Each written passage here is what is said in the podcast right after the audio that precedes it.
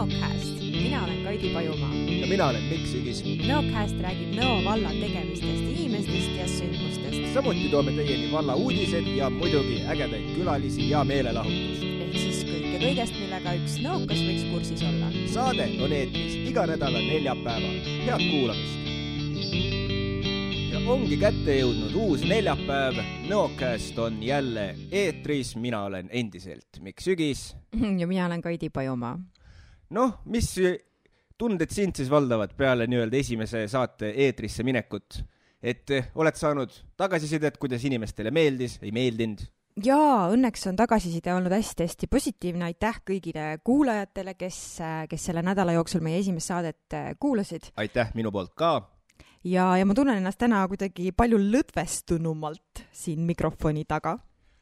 tõsi, mina olen sinuga nõus, sest äh, äh, nagu meil oleks siin keegi teine, kes saaks mitte nõustuda, aga aga jaa, mul oli küll esimese saate salvestamise eel oli mul ikka niisugune närv sees ja mul üks minu sõber ütles, et seda oli ka kuulda eetris, mis oli küll natukene võib-olla halb, aga mis seal ikka.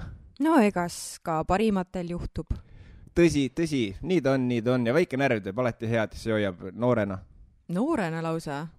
see on mingi küll..., mingi, mingi uus võlu, võluasi või? jah, täpselt. võlulahendus? jah, stress ja närvilisus on igavese nooruse saladus okei okay.. vot, aga kuule, Kaidi, mis uudist? Kuule, uudiseid on meil selle nädala jooksul kogunenud päris palju. alustame siis sellest, et kaheksateistkümnendal märtsil oli Nõo jäätmejaamas suur kogus mustades kottides jäätmeid ja ületäitumine head Nõo valla inimesed, palun ärge kuritarvitage jäätmejaama pakendikonteinerit. Nõo aleviku eramajadel on võimalus tellida tasuta pakendikotiteenust, mille raames on võimalik regulaarselt vabaneda oma pakenditest. Eramaja omanik saab jätta pakendikotid nähtavale kohale, näiteks olmejäätmete konteineri kõrvale ning graafikujärgsel kogumispäeval viib kogumisauto need ära täis kilekottide asemele jäetakse alati uued tühjad kilekotid. uuri järele Nõo valla keskkonnaspetsialistilt Merike Kruuselt e, e-post merike.nvv.ee. Nõo muusikakooli õpilased osalesid Eesti Muusikakoolide Liidu konkursil Parim noorinstrumentalist kaks tuhat kakskümmend üks. Sel aastal olid võistlustules puhkpillid ja klahvpillid. seoses erilise ajaga toimus ka konkurss sel korral teisiti osalejad salvestasid video üksteise järel esitatud lugudega ning saatsid need žürii liikmetele hindamiseks. flöödiõpilased Ello Põldmaa, Marelle Bertmann ja Grete Kask teenisid Tartu ja Lõuna-Eesti regiooni konkursil diplomid. Juhan Ivask saksofoniga oli samuti diplomi vääriline ning lubati edasi vabariiklikusse vooru.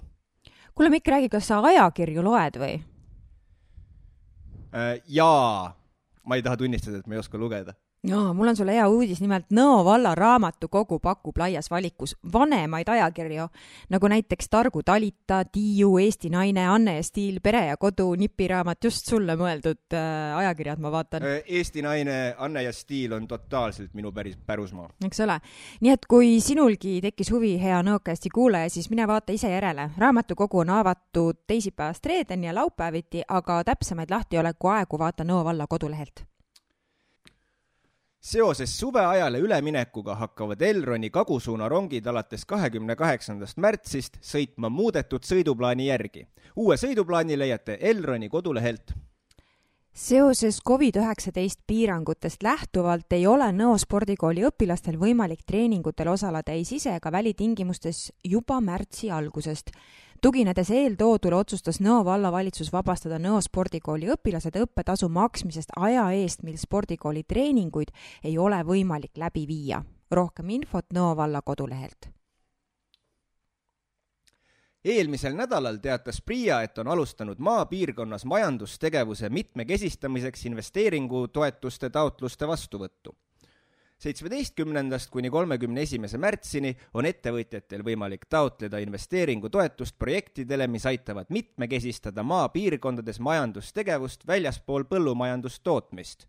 taotluste esitamine toimub e-PRIA kaudu käesoleva aasta esimeses pooles on avatud Sotsiaalkindlustusameti ja Sotsiaalministeeriumi pilootprojekt, mille raames saavad riigipoolse soodustusega abivahendeid ka ilma töövõime languse ja puudeta tööealised inimesed.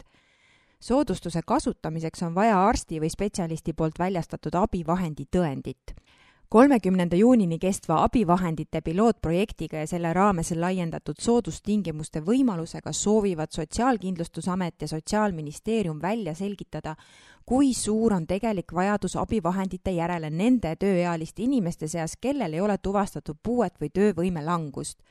Riiklik soodustus võimaldab vajalikke abivahendeid kohati täishinnast koguni üheksakümmend protsenti soodsamalt soetada.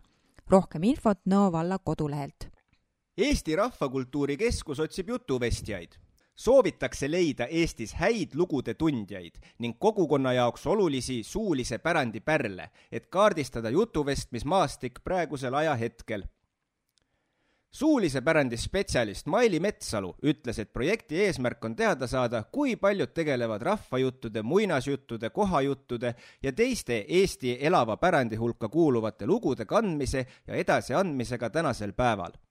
Teiste rahvakultuuri valdkondade, nagu näiteks laulukooride ja tantsurühmade osas, on ülevaade Eestis toimuvast väga hea, kuid jutuvestmine on oma olemuselt individuaalsem ning ehk seeläbi veidi tagasihoidlikum vorm soovimegi jutuvestmiskultuuri olemasolule rohkem tähelepanu anda ning väärtustada erinevates piirkondades tegutsevaid suulise pärandi edasiandjaid. andmeid oodatakse üheksandaks aprilliks. kuhu oma andmeid saata, saate täpsemalt teada Nõo valla kodulehelt nvv.ee maal elamise päev tuleb taas. sel aastal toimub maal elamise päev kahekümne viiendal septembril. Tegemist on üleriigilise külastuspäevaga, mille raames saavad maapiirkondades elavad ja tegutsevad inimesed ise näidata, et maal elamine ja töötamine on küll linnast erinev, kuid paljudele rahuldust pakkuv elustiil. Nõo vald võtab külastuspäevast osa kolmandat aastat eelneval kahel aastal on olnud see päev Nõos äärmiselt populaarne kutsume asutusi, ettevõtteid, seltsinguid, loomeinimesi ja muidu vahvaid tegelasi, kes soovivad oma tegevusi külastuspäeval tutvustada, endast teada andma e-posti teel liia at nvv.ee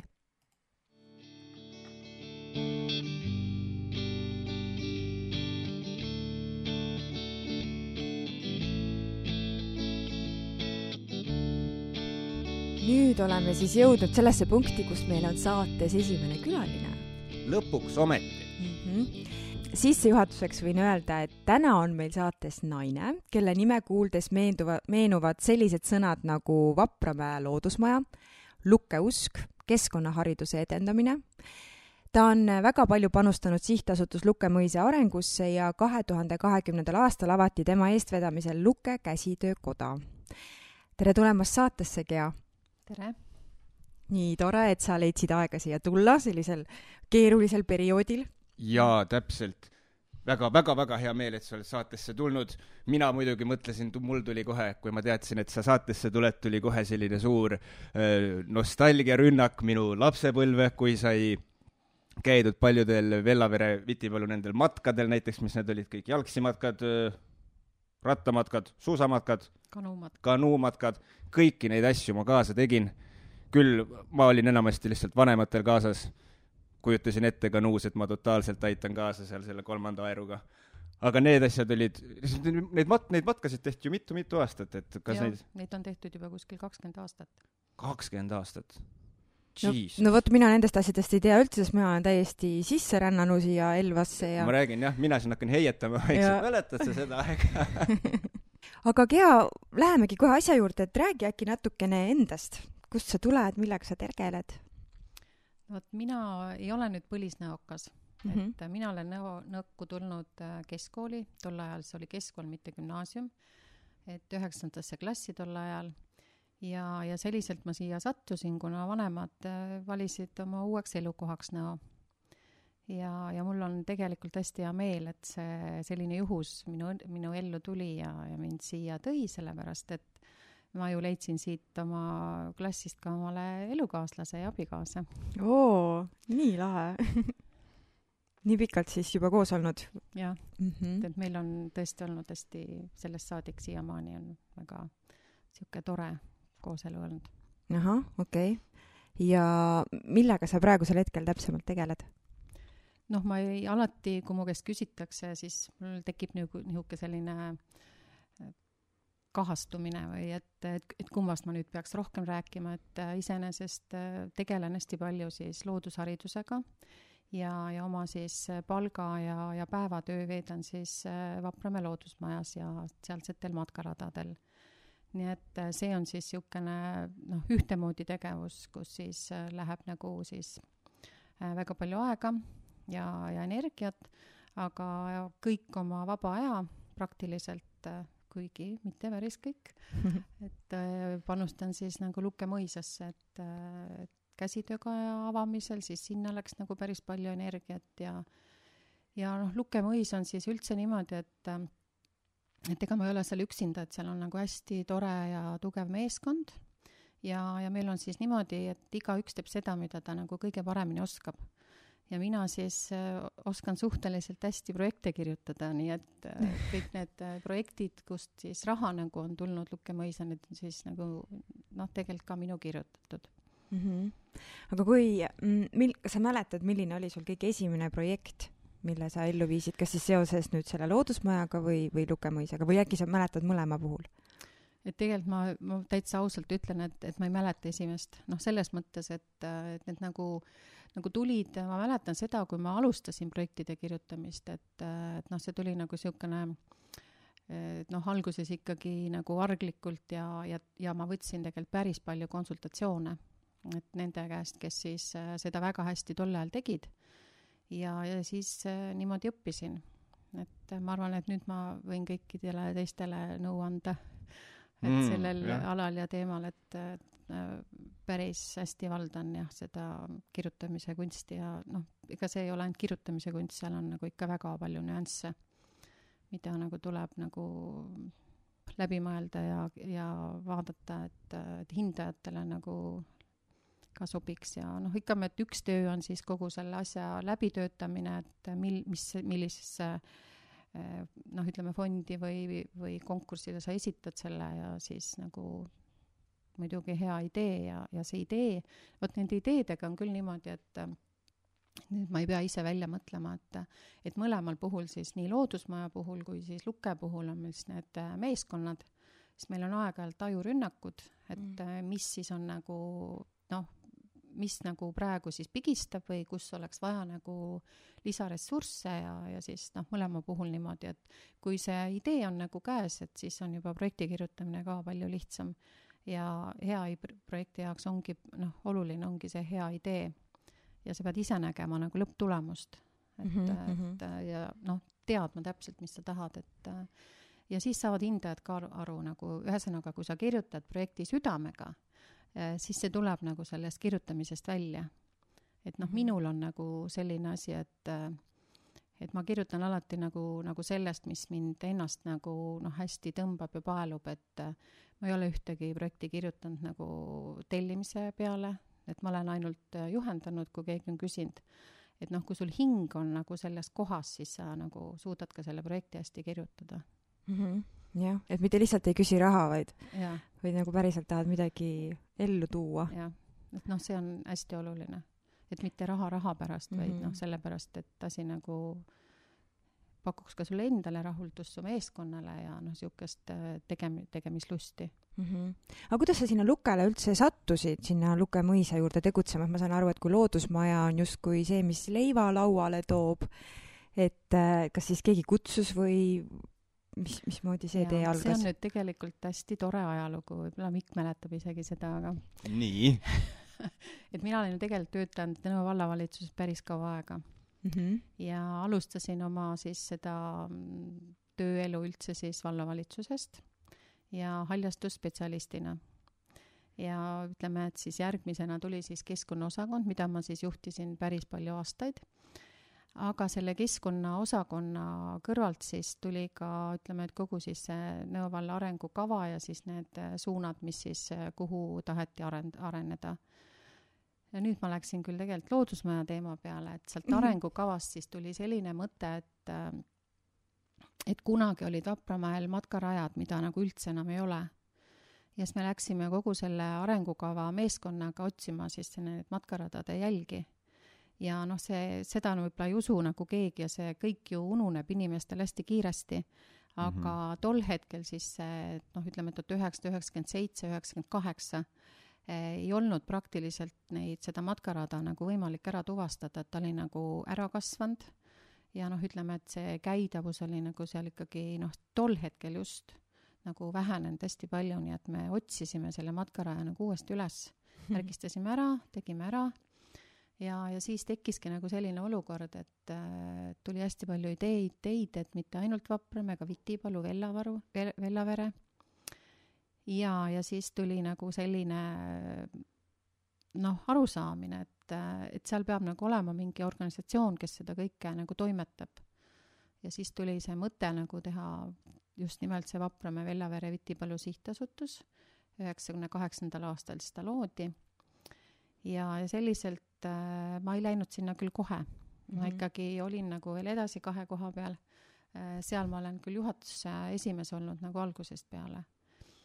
aga et ühesõnaga ja siis lõpuks nagu tundsin, et kahe koha peal ei jõua ja siis tegin nagu mingi otsuse mm. -hmm. aga ma tulen siis tagasi selle luke juurde lukega on nüüd niimoodi, et äh, noh, luke on, äh, see on, see on tegelikult äh, noh, minu hing ja armastus tegelikult, et et kui ma töötasin siis sealsamas nagu siis haljastuse all Nõo vallas, siis ju noh, iseenesest ju majandid ju lagunesid ja kõik ju noh, läks teistmoodi ja enne majandis oli nagu haljastusinimene, kes tegeles Lukke-mõisaga ja, ja tegelikult äh, väga tänuväärset äh, tööd on seal kogu aeg tehtud. Aga siis selle lagunemise käigus jäi see park nagu hooldamata. noh, tegelikult hakkaski kasvama nagu vaikselt võssa. ja noh, ütleme, et siis niimoodi, et niisuguse maastikuarhitekti silm nagu noh, näeb seal algusest peale nägi ikka väga palju mm. -hmm. et äh, siis sel hetkel, kui me alustasime, olid seal tiigid kõik võssa kasvanud nii et sealt äh, jooksis läbi nagu ainult nõre, niisugune noh, ütleme ojataoline. Ja ka seal olid äh, alles kõik need äh, astangud, noh, kõik, kes, loodan, et te olete ka nagu Lukemõisas käinud, eks? jaa, jaa, jaa, mitmeid kordi. ja see pilt, mis siin seina peal nagu on, et siit võib kohe nagu vaadata ka, et, et, et Luke mõisapark on siis niisugune toredate astangutega läheb ja need olid kõik väga hästi säilinud. et ainuke asi, mis siis oli juurde tulnud, oli võsa ja siis, kui Nõo vald nagu, nagu otsustas, et, et noh, et ikkagi vald hakkab nagu mõisaparki hooldama, siis äh, mina pean tunnistama, et selle esimese võsa olen ma seal täitsa oma isiklike pisikeste kätega raiunud. Nii et äh, just see Eeva koju ümbrus nagu, et, et ma noh, alustasin sellest ja üsna pea siis tuli nagu, nagu appi, et me võtsime tööle nagu pargi töötaja et kelleks siis oli Lembit. Ja siis kõik selline, ütleme, niisugune töö sai siis nagu ütleme, alguses siis äh, ka temaga ja siis pärast kohe terve meie haljastusmeeskonnaga nagu ikkagi tehtud, nii et et mul on selles mõttes kõik sihukesed mälestused, aga ma pean kurvastuseks ütlema, et ma kogu aeg nüüd kahetsen, et mul ei ole ühtegi pilti sellest võsast mm,. praegu oleks võrdlusmoment ikka päris et, et noh, sel hetkel oli see nii nagu iseenesestmõistetav, et noh, seda ei olnud võimalik ju enne niita, kui see võsa kõik on ära võetud. ja siis, kui nagu see oli kõik juba ära võetud, siis äh, noh, mit-, ma arvan, et see juhtus mingid äh, mõned aastad hiljem, kui siis hakati nagu küsima, vot seesama küsimus, et milline ta välja nägi. ja siis ma mõtlesin, et jess, et noh, mitte ühtegi pilti sellest võsast et noh, et praegult nagu keegi ei usukski, aga see oli ju noh, tegelikult siis ma arvan, kakskümmend kaheksa, kolmkümmend aastat tagasi siis vist ei pildistatud ka niimoodi mm -hmm. iga, igat Siin, tegevust, jah? jah, kiire üleskutse kuulajatele, et kellel on Võsas Luke mõisast pilti, saatke kohe meile aga millega täpsemalt sa praegusel hetkel Luke mõisas tegeled? või, või millised on sellised igapäevategevused või kas sa üldse satu-, noh, satud nende tegevuste juurde igapäevaselt? Või on ikkagi nagu loodusmaja peaasjalikult? ei, ma arvan, et ma tegelen Luke mõisaga igapäevaselt, et äh, noh, see on kõik see väike lihtne põhjus, et äh,, et, et ma näiteks maksan ka Luke mõisa arveid et noh, et kogu see arvete maksmine on, on ka nagu minu peal, et selles mõttes ja kõik siuksed noh, tegevused või küsimused, need jooksevad nagu noh, läbi ja ja tavaliselt siis ongi, et kuna siis see tööaeg läheb nagu ikkagi noh, loodusmaja tegevuste peale, siis see Lukemõisa tegevused, projektide kirjutamised ja siuksed jäävad kõik enamasti siis nagu, nagu pärast tööd ja nädalavahetustel, et aga see on noh, ütleme, et äh, lisaks sellele need jalutuskäigud ja et ma käin, ma ei käi Lukemõisas iga päev, aga täna näiteks käisin sellepärast, et täna tulid meil siis käsitöökotta kedrad, mille peal siis äh, saab savi kedrata ja siis ma käisin neid vastu võtmas, nii et, et, et noh, selles mõttes on mul ikkagi selline töö ka loodusmajas, et kui mul ei ole midagi väga konkreetset kokku lepitud ja keegi helistab, et tahab näiteks kuhugi hoonesse sisse saada, et kas siis saata keegi teine või siis noh, kui kedagi täpselt ei saa või noh, eriti talveperioodil, et suvel on inimesed seal rohkem, siis ei ole probleemi, et noh, siis saab siit noh, niimoodi teha, et ma ikka jõuan sealt ise ka läbi joosta. sa ennist mainisid, et, et sa ei tegutse seal päris üksi, et sul on hästi hea meeskond, et sul on väga hästi vedanud sellega, aga kes seal täpsemalt siis on või kui palju teid täpsemalt on, kes seal Lukemõisaga veel tegelevad? noh, meil on äh, siis niimoodi, et Lukemõisa see, ütleme võib-olla see sihtasutuse algus, noh, üldse oli niisugune huvitav, et et ma olen küll sihtasutuse asutajaliige, aga selle asutamishetkel ma ei olnud nagu selles mõttes äh, kõige aktiivsem asutaja. et äh, sellega tegeles nagu noh, tegelesid, me, me kõik küll tegelesime, aga, aga eestvedamine tuli hoopis tol ajal Esta Tammelt, kes siis äh, on olnud siis Nõo vallavanem ja, ja siis kogu see sihtasutuse asutamine just, et, et noh, Eesti Vabariigi alguses ju ja, ja noh, natukene pärast ka seda oli ikkagi ju, on hästi olulised olid ju koolid ja lasteaiad, mis vajasid nagu tegemist ja ja siis no ütleme, et see mõisa, mõisasse see raha nagu, mis siis sinna võiks sattuda, et noh, see, see nagu või selle taotlemine siis ja oli nagu omaette töö ja siis tuligi nagu selline mõte, et äh, moodustada siis nendest aktiivsetest inimestest, kes on kuidagi lukega seotud olnud sihtasutus ja siis äh, hakata siis sihtasutuse kaudu nagu siis äh, noh, ütleme siis just nimelt tegema tegevusi ja ja küsima siis rahalisi vahendeid, et siis neid mõisahooneid taastada ja, ja sinna siis investeeringuid saada. et see oli siis see, see algus. ja noh, sealt on jäänud siis, sellest asutajatest on jäänud väga äh, toredad inimesed, mitte küll kõik igapäevaselt ei tegele, aga neil võib alati helistada ja küsida et see on siis üks osa, teine osa on siis meie vabatahtlikud, et, äh, et meil toimub ju noh, ikkagi päris palju üritusi suvel. ja, ja kõik meie üritused tegelikult on äh, üles siis äh, vabatahtlikkuse alusel. et, et noh, kohvikumeeskond on meil selline, mis siis meil iga aasta alguses, mitte aasta alguses, siis hooaja alguses, et võetakse palgale ja nemad on siis nagu noh, päris ametlikult kohe nagu töötajad, aga noh, kogu see meeskond, kes üritustega nagu tegeleb ja ütleme, et no, kuidas ma siis ütlen, noh, seal on ju kõik alates pinkide panemisest ja, ja siis äh, piletite müügist ja, ja me müüme ka meeneid nendel üritustel, et noh, kõik, kõik see mees, meeskond nagu on vabatahtlik ja ka parklas äh, olemine, kui vaja on ja ja koristamine pärast äh, nendest platsid ja noh, selles mõttes, et kuna meie meeskonna noh, see eesmärk on ikkagi, et võimalikult maksimaalselt raha nagu panna investeeringutesse, noh, ütleme siis hoonesse ja arendustesse, siis noh, kui selle eest kõigi eest maksta palka, siis läheks ikka päris suur summa ära ja, ja selliselt on nagu ütleme, et siis see panus nagu mujale nagu, nagu suurem. aga siis on veel eraldi meeskond, on meil käsitöökoja meeskond kes siis äh, kõik äh, käsitööga inimesed, äh, kes seal siis nagu praegu tegutsevad, nad on siis selle käsitöökoja valmimisse tohutult, tohutult vabatahtlikke tunde panustanud ja, ja noh, mis siin salata, mitte ainult ise, vaid enamasti kogu pere, et abikaasad ja noh, abised, et siis saaks nagu kõik need tehtud, mis siis nagu ütleme siis projektide kaudu ei kaetud või siis niisugused lammutustööd ja me oleme ise nagu krohvinud seal need käsitööga seinu ja noh, ühesõnaga kõik sihuke, et mitte ainult siis koristustööd ikka, me, me ikka saime päris hea praktika krohvimisega, nii et lubi krohvimisega, nii et äh, aga ma tahtsin selle käsitöökoja kohta veel küsida, et kuidas üldse see idee nagu sündis, et sinna see käsitöökoda nagu üldse luua, et kas siin on mingisugune ajalooline baas, et sinna tuli või see oli mingi selline mm -hmm. täiesti originaalidee? noh, see idee on nüüd selline, et ähm, et äh, sihtasutus omal ajal alustas ju tegelikult sellega, et me tellisime absoluutselt kõikidele hoonetele rekonstrueerimisprojektid et siis valitsemajale, siis Tall-Tõllakuurile ja siis sellele samale hoonele, kus siis praegu on käsitöökoda, ehk ta oli siis viinaköögi tööliste maja.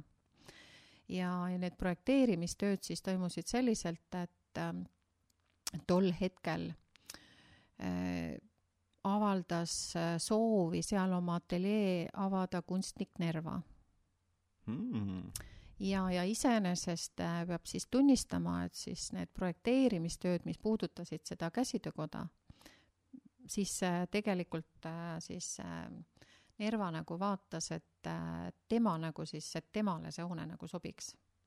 Ja, ja kui päris ausalt tunnistada, siis meie nagu ise väga ei süvenenudki sellesse, et siis tuleb selline, nagu ta tahab.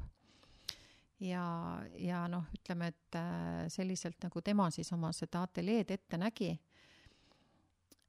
Aga siis, kui meil äh, põhimõtteliselt äh, asi nii kaugele jõudis ja siis, kui me talle helistasime, et, äh, et noh, et kas nagu oled sa veel sellest huvitatud, siis noh, kuna meil tekkis ju paus, päris suur paus sellele, kui projektid said valmis ja siis, kui noh, ütleme, et nad said valmis täpselt selle eelmise majanduslanguse alguseks oh,. perfektne ajastus perfektne ajastuks, nii et, et kui siis alguses ka nagu Nerva mõtles, et hakatakse kohe ehitama, tema oleks nagu ikkagi rentnik olnud, mitte nagu omanik, siis äh, seda ei toimunud, et see oli nagu päris suur pauk, ma arvan, et kogu meie seltskonnale see majanduslangus selles mõttes, et meil olid ikkagi üle miljonilised võlad, mis läksid projekteerimisele et, äh, et projektid olid kõik valmis, noh, iseenesest äh, siis selle äh, enamik katsime siis omavahenditest, võtsime ka pangast laenu. ja, ja siis, kui me saime sellest peataolekust üle, et see oli ikka, noh, tegelikult me päris tõsiselt kaalusime, mis me edasi teeme sellepärast et noh, ettevõtjad, kellel ennem oli nagu päris äh, suur võimalus panustada, siis selle majanduslangusega tegelikult kadusid need ära mm. -hmm. ja, ja siis äh, noh, tagantjärgi on nagu hästi noh, hea meel sellest, et me nagu ikkagi ei viskanud nagu põõsasse midagi, vaid äh, üritasime toibuda ja, ja järgi mõelda ja noh, alustasime hoopis teistmoodi, kui pidime, selles mõttes, et äh, et alguses oli ju noh, see kogu see investeerimine ju nendesse projektidesse oligi selle eesmärkida, et küsida noh, ütleme piirkonna konkurentsi arend-, arendamise fondist raha. aga meie selle, see eeltöö, mis me tegime ju nagu kuskil kaks aastat selle jaoks, et seda raha küsida, see jäi täpselt sinna hetke, kui siis raha nagu peaaegu otsas oli. Ja noh, me saime siis nagu eitava vastuse sellele aga noh, tagantjärgi me mõtleme, et võib-olla see pidigi nii olema, sest et siis tuligi see majanduslangus, nii et praktiliselt korraga eitav vastus, majanduslangus. Nii et niisugune hästi keeruline olukord tekkis ja kui me sellest siis üle saime, siis Nerva ütles, et ei, et ta ei soovi enam tulla.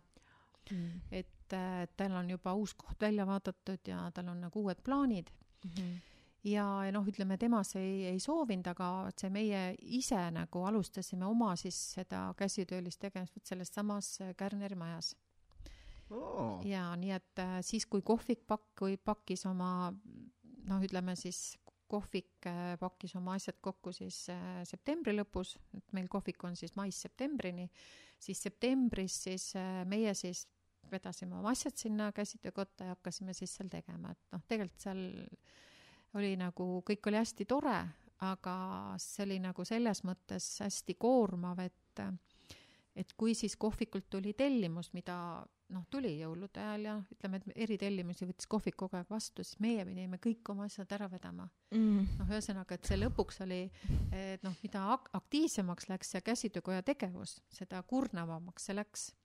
ja siis mingil hetkel meil tuli nagu ok, op, et meil on ju see projekt seal, selle viinaköögi projekt nagu, mis on projekteeritud nagu noh, enam-vähem ta oli ju noh, projekteeritud avalikuks ateljeeks, noh ikkagi külastajatele kõik täpselt. võtsime selle projekti lahti ja vaatasime, et äh, noh, ütleme, et Nerva oli selle väga hästi nagu suunanud et see sobis nagu noh, väga hästi, et esimene korrus on siis nagu kõik avatud, et äh, ruumi on hästi palju ja, ja teine korrus on siis äh, ka lisaks, nii et äh, ja me mõtlesime, et kuna meil ei ole nii palju raha, et äh, ehitada hetkel nagu valitsemaja, noh, valitsemaja on nii palju suur, et ta nõuab nagu palju suuremaid summasid, aga käsitöökojas näiteks kuue tuhandega me saime juba päris palju ära teha. Ja siis käsitöökodas hakkaski niisuguste pisikeste summadega ja väikeste, väikest moodi ja ütleme, seal oli siis võimalik nagu ütleme, noh, ütleme üht-teist korda saata, nii et see oli näha, kui noh, versus siis see valitsemaja. Mm -hmm. ja lõpuks meil läks seal käsitöökojas nii hästi, et äh, nüüd on ta valmis et see on nagu uskumatu, et kaks tuhat neliteist me alustasime ja kaks tuhat kakskümmend oli siis valmis, noh, ütleme, et selles mõttes loomulikult seda maja oleks võimalik ehitada poole aastaga, eks ole, et mm -hmm. kui on raha, et see ei ole üldse küsimus. aga noh, me ikkagi alustasime vundamendi tugevdamisega, siis äh, lammutustöödega, siis meil ei olnud ju seda noh, katust üldse ja hästi äh, suur nagu noh, ütleme niisugune kogu selle seltskonna noh, ütleme tahe ja see nagu suurenes, kirjutasime projekti noh, ainult katusele. et äh, kodanikuühiskonna sihtkapital kuulutas nagu välja, et nad noh, ennem nad nagu ei teinud üldse nagu investeeringuid, ei rahastanud, vaid pigem niisuguseid pehmeid tegevusi ja siis tuli nagu järsku see investeeringute voor. ja siis me mõtlesime, et okei okay,, et kirjutame oma katuse. ja, ja see oligi siis niimoodi, et me saime sealt jumalast positiivse vastuse ja siis, kui me selle katuse saime peale, et äh, noh, siis oli selline tunne, et äh, noh, siis ei olnud talvel mitte midagi, aga katus oli nii imeilus ja täitsa uus, et äh, noh, kogu see rahva entusiasm ja noh, see nagu oli hoopis teine, nii et et noh, tekkis tunne, et, et, et me tõesti võimegi hakkama saada Mm -hmm. et see võibki sündida, eks ju mm. -hmm. nii kihvt. selle aasta veebruaris äh, pälvisid sa ühe tiitli aasta, Nõo valla aasta tegija kaks tuhat kakskümmend.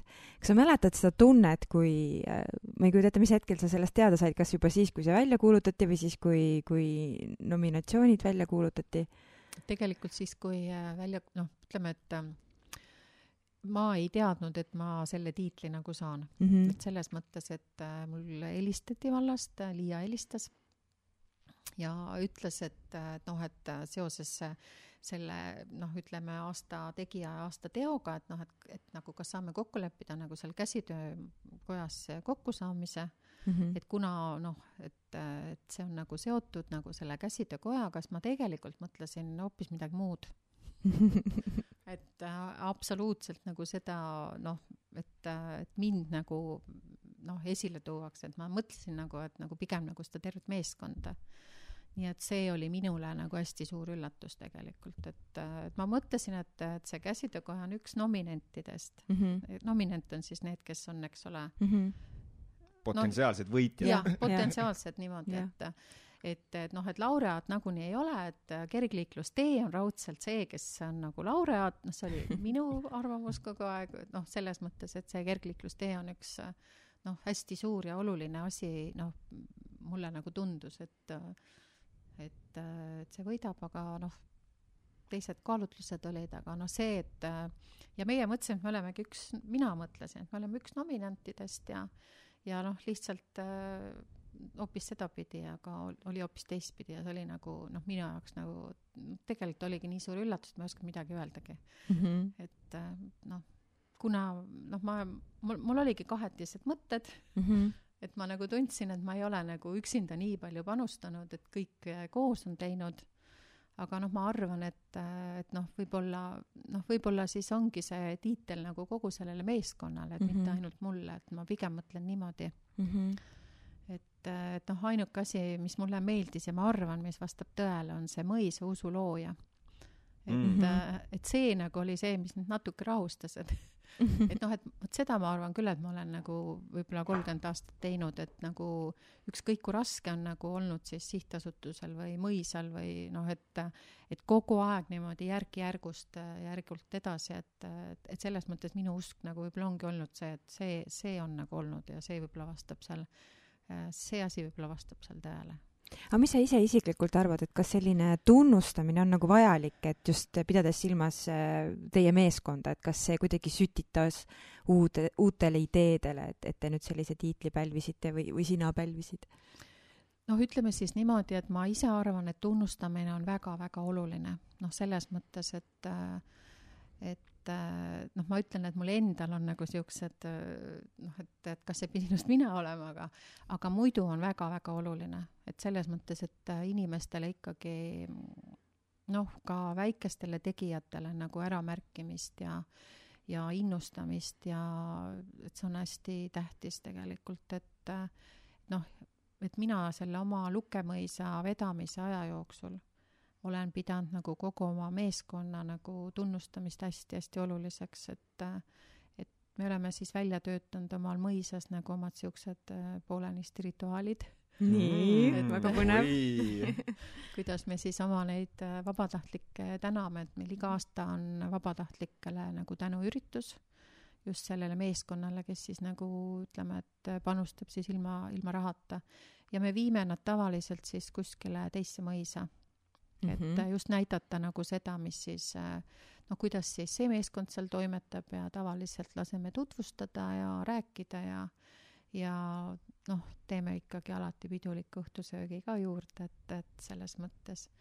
ja teine asi, mis mulle endal nagu noh, meeldib, et, et alati ei pea olema nagu noh, asi majanduslik, et, et noh, me pakume võimalust näiteks eh, suvel, kuna me ise teeme nagu juba kümme aastat teatrit lukes, lukel, noh siis näiteks äh, ostame teatripiletid kogule, kogu meeskonnale, et et siis nad mm. saaksid nagu noh, läbi, läbi selle nagu siis äh, edasi anda seda, sest et minu arust seda tänut nagu edasi anda, noh, et see, see ei mahu nagu sõnadesse, et et noh, niisugused pisikesed asjad, et noh, need inimesed lihtsalt on nii olulised, nii tähtsad ja noh, et äh, et noh, mis siin salata, et eh, ikka ju vahest nagu raugeb see entusiasm ja kui tagasilöögid tulevad, et et eks see, see paistab välja võib-olla, et kõik läheb nagu lepase reega, aga alati ei lähe, et mm, -hmm. et eh, noh, ikka.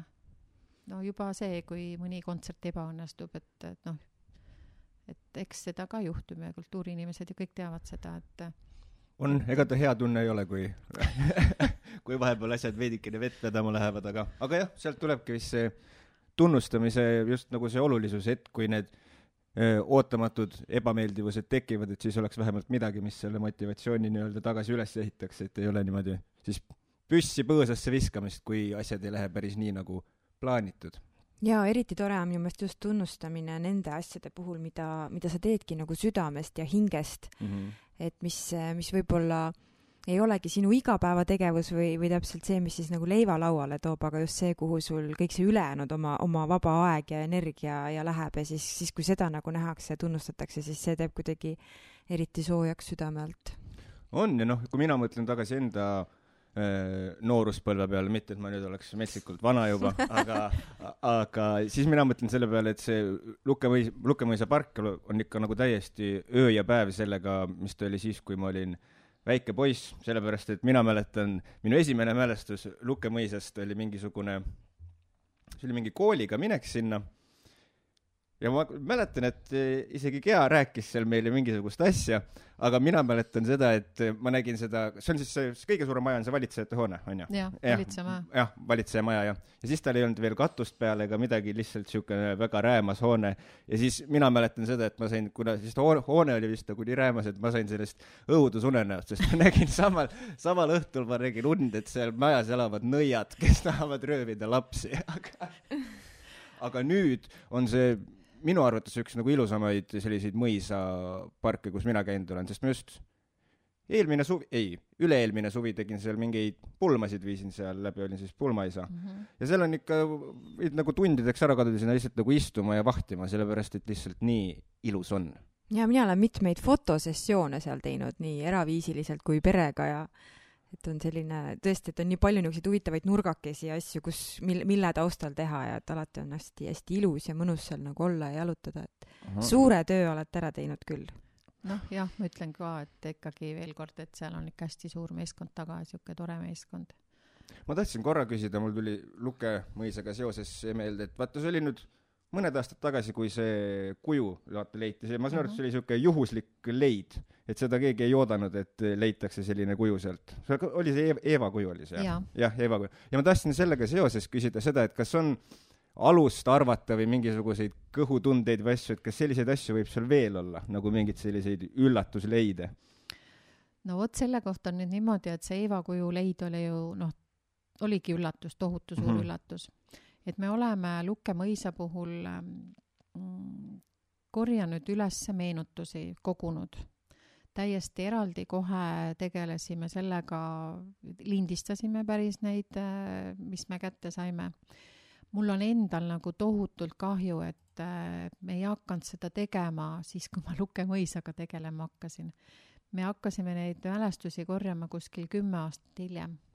Mm.. aga noh, ütleme, et äh, lihtsalt neid inimesi, kes siis nagu mälestas, mäletasid vot seda aega, mille kohta sa praegult küsisid, nende mm -hmm. kujude kohta, neid ikkagi praktiliselt ei ole, neid noh, ütleme neid väga vanu teadjaid, on küll neid, kes on koolis käinud, kes räägivad neid koolimuljeid mm, -hmm. aga noh, ütleme, et kümme, kui noh, kui oleks see mõte tulnud kohe siis, me oleks kindlasti saanud palju väärtuslikumat infot. Aga me saime väga huvitavat infot sellegipoolest. ja noh, nendeks, nendelt õpilastelt, kes siis elas, kes siis käisid koolis siis Härraste majas, mida praegu enam ei ole kui praegult on see valitsema, siis Härrastemaja oli ju selle valitsema ees, kus on need varemed. aa, ja, ja, ja, ja. Mm -hmm. ja, ja siis nad, äh, need, äh, noh, need rääkimised on hästi vastuolulised, et see on vist see, kuidas siis, äh, nad olid ju lapsed kõik sel ajal ja kuidas siis keegi siis noh, neid mälestusi nagu, nagu mäletas, aga nendest nagu vähemalt üks rääkis Aadama kujust ja ta räägib sellest nii. niivõrd äh, tõeliselt, et noh, et see nagu on ja oli ja noh, ja mitte keegi teist seda ei räägi. nii et, äh, et noh, et, et ongi, et äh, ja siis noh, ütleme, et mingid vihjed on tulnud siis selle kohta, et kui nüüd minna lõvi, lõvi noh, trepist alla mm, -hmm. tuleb see labürindi osa, siis seal ähm, paremal on labürint, vasakul pool on siis üks lagendik mm. -hmm. et vot, et seal lagendiku keskel nagu oli midagi mm. -hmm aga noh, kas oli või mis oli, noh, ütleme, et äh, ühtegi fotot ei ole ja enamik inimesi ütleb, et oh, et see on nagu nende noh, mälestused, mis on siis nagu muutunud. Nagu müüt justkui. nagu mm, -hmm. nagu võib-olla siis müüt, nii et sinu küsimusele, et ma, ma tõesti ei tea, kas midagi tuleb või ei mm. tule, noh, igal juhul ei ole nagu, kui see noh, Eeva kuju või Veenus, kuidas keegi ütleb oli nagu hästi selgelt, see oli ju ikkagi fotode peal, ta oli ol-, noh, fotodele jäädvustatud, noh, ütleme, noh, et ta oli nagu selge, et ta oli olnud. Et ta oli siis enne sõda ikkagi päris äh, fotode peal ilusti täiesti olemas ja meil Kärneri majas on praegu ka nagu selline foto, siis noh, teiste kohta ei ole ühtegi fotot mm,. Okay, aga noh okay., see on nagu hästi huvitav, kuidas inimeste mälestused äh, noh, tegelikult muutuvad ja me just eile rääkisime Mikuga sellest, et kuidas mina nagu enda lapsepõlvest ei mäleta suurt midagi. Et ei ole küll nii vana, saan alles kolmkümmend neli, aga on võib-olla kuskil neli-viis sellist eredamat seika, mis on nagu meeles. ja samas mõned asjad, mis on alles paaritagused sündmused, on ka selline tunne, et juba tead, kümme aastat tagasi oleks toimunud mm. -hmm. ja mhm. siis sina vist rääkisid, et et rääkisid oma vanaemaga, kes on juba kaheksakümnendates, et siis justkui hakkavad eredamaks muutuma just need lapsepõlvemälestused ja jah, nii mulle nagu tundub küll jah, et ja. kuidagi siis, kui vist jõuad sinna ikka, kus hakkad elule tagasi vaatama, et siis on aega mõelda lapsepõlve peale.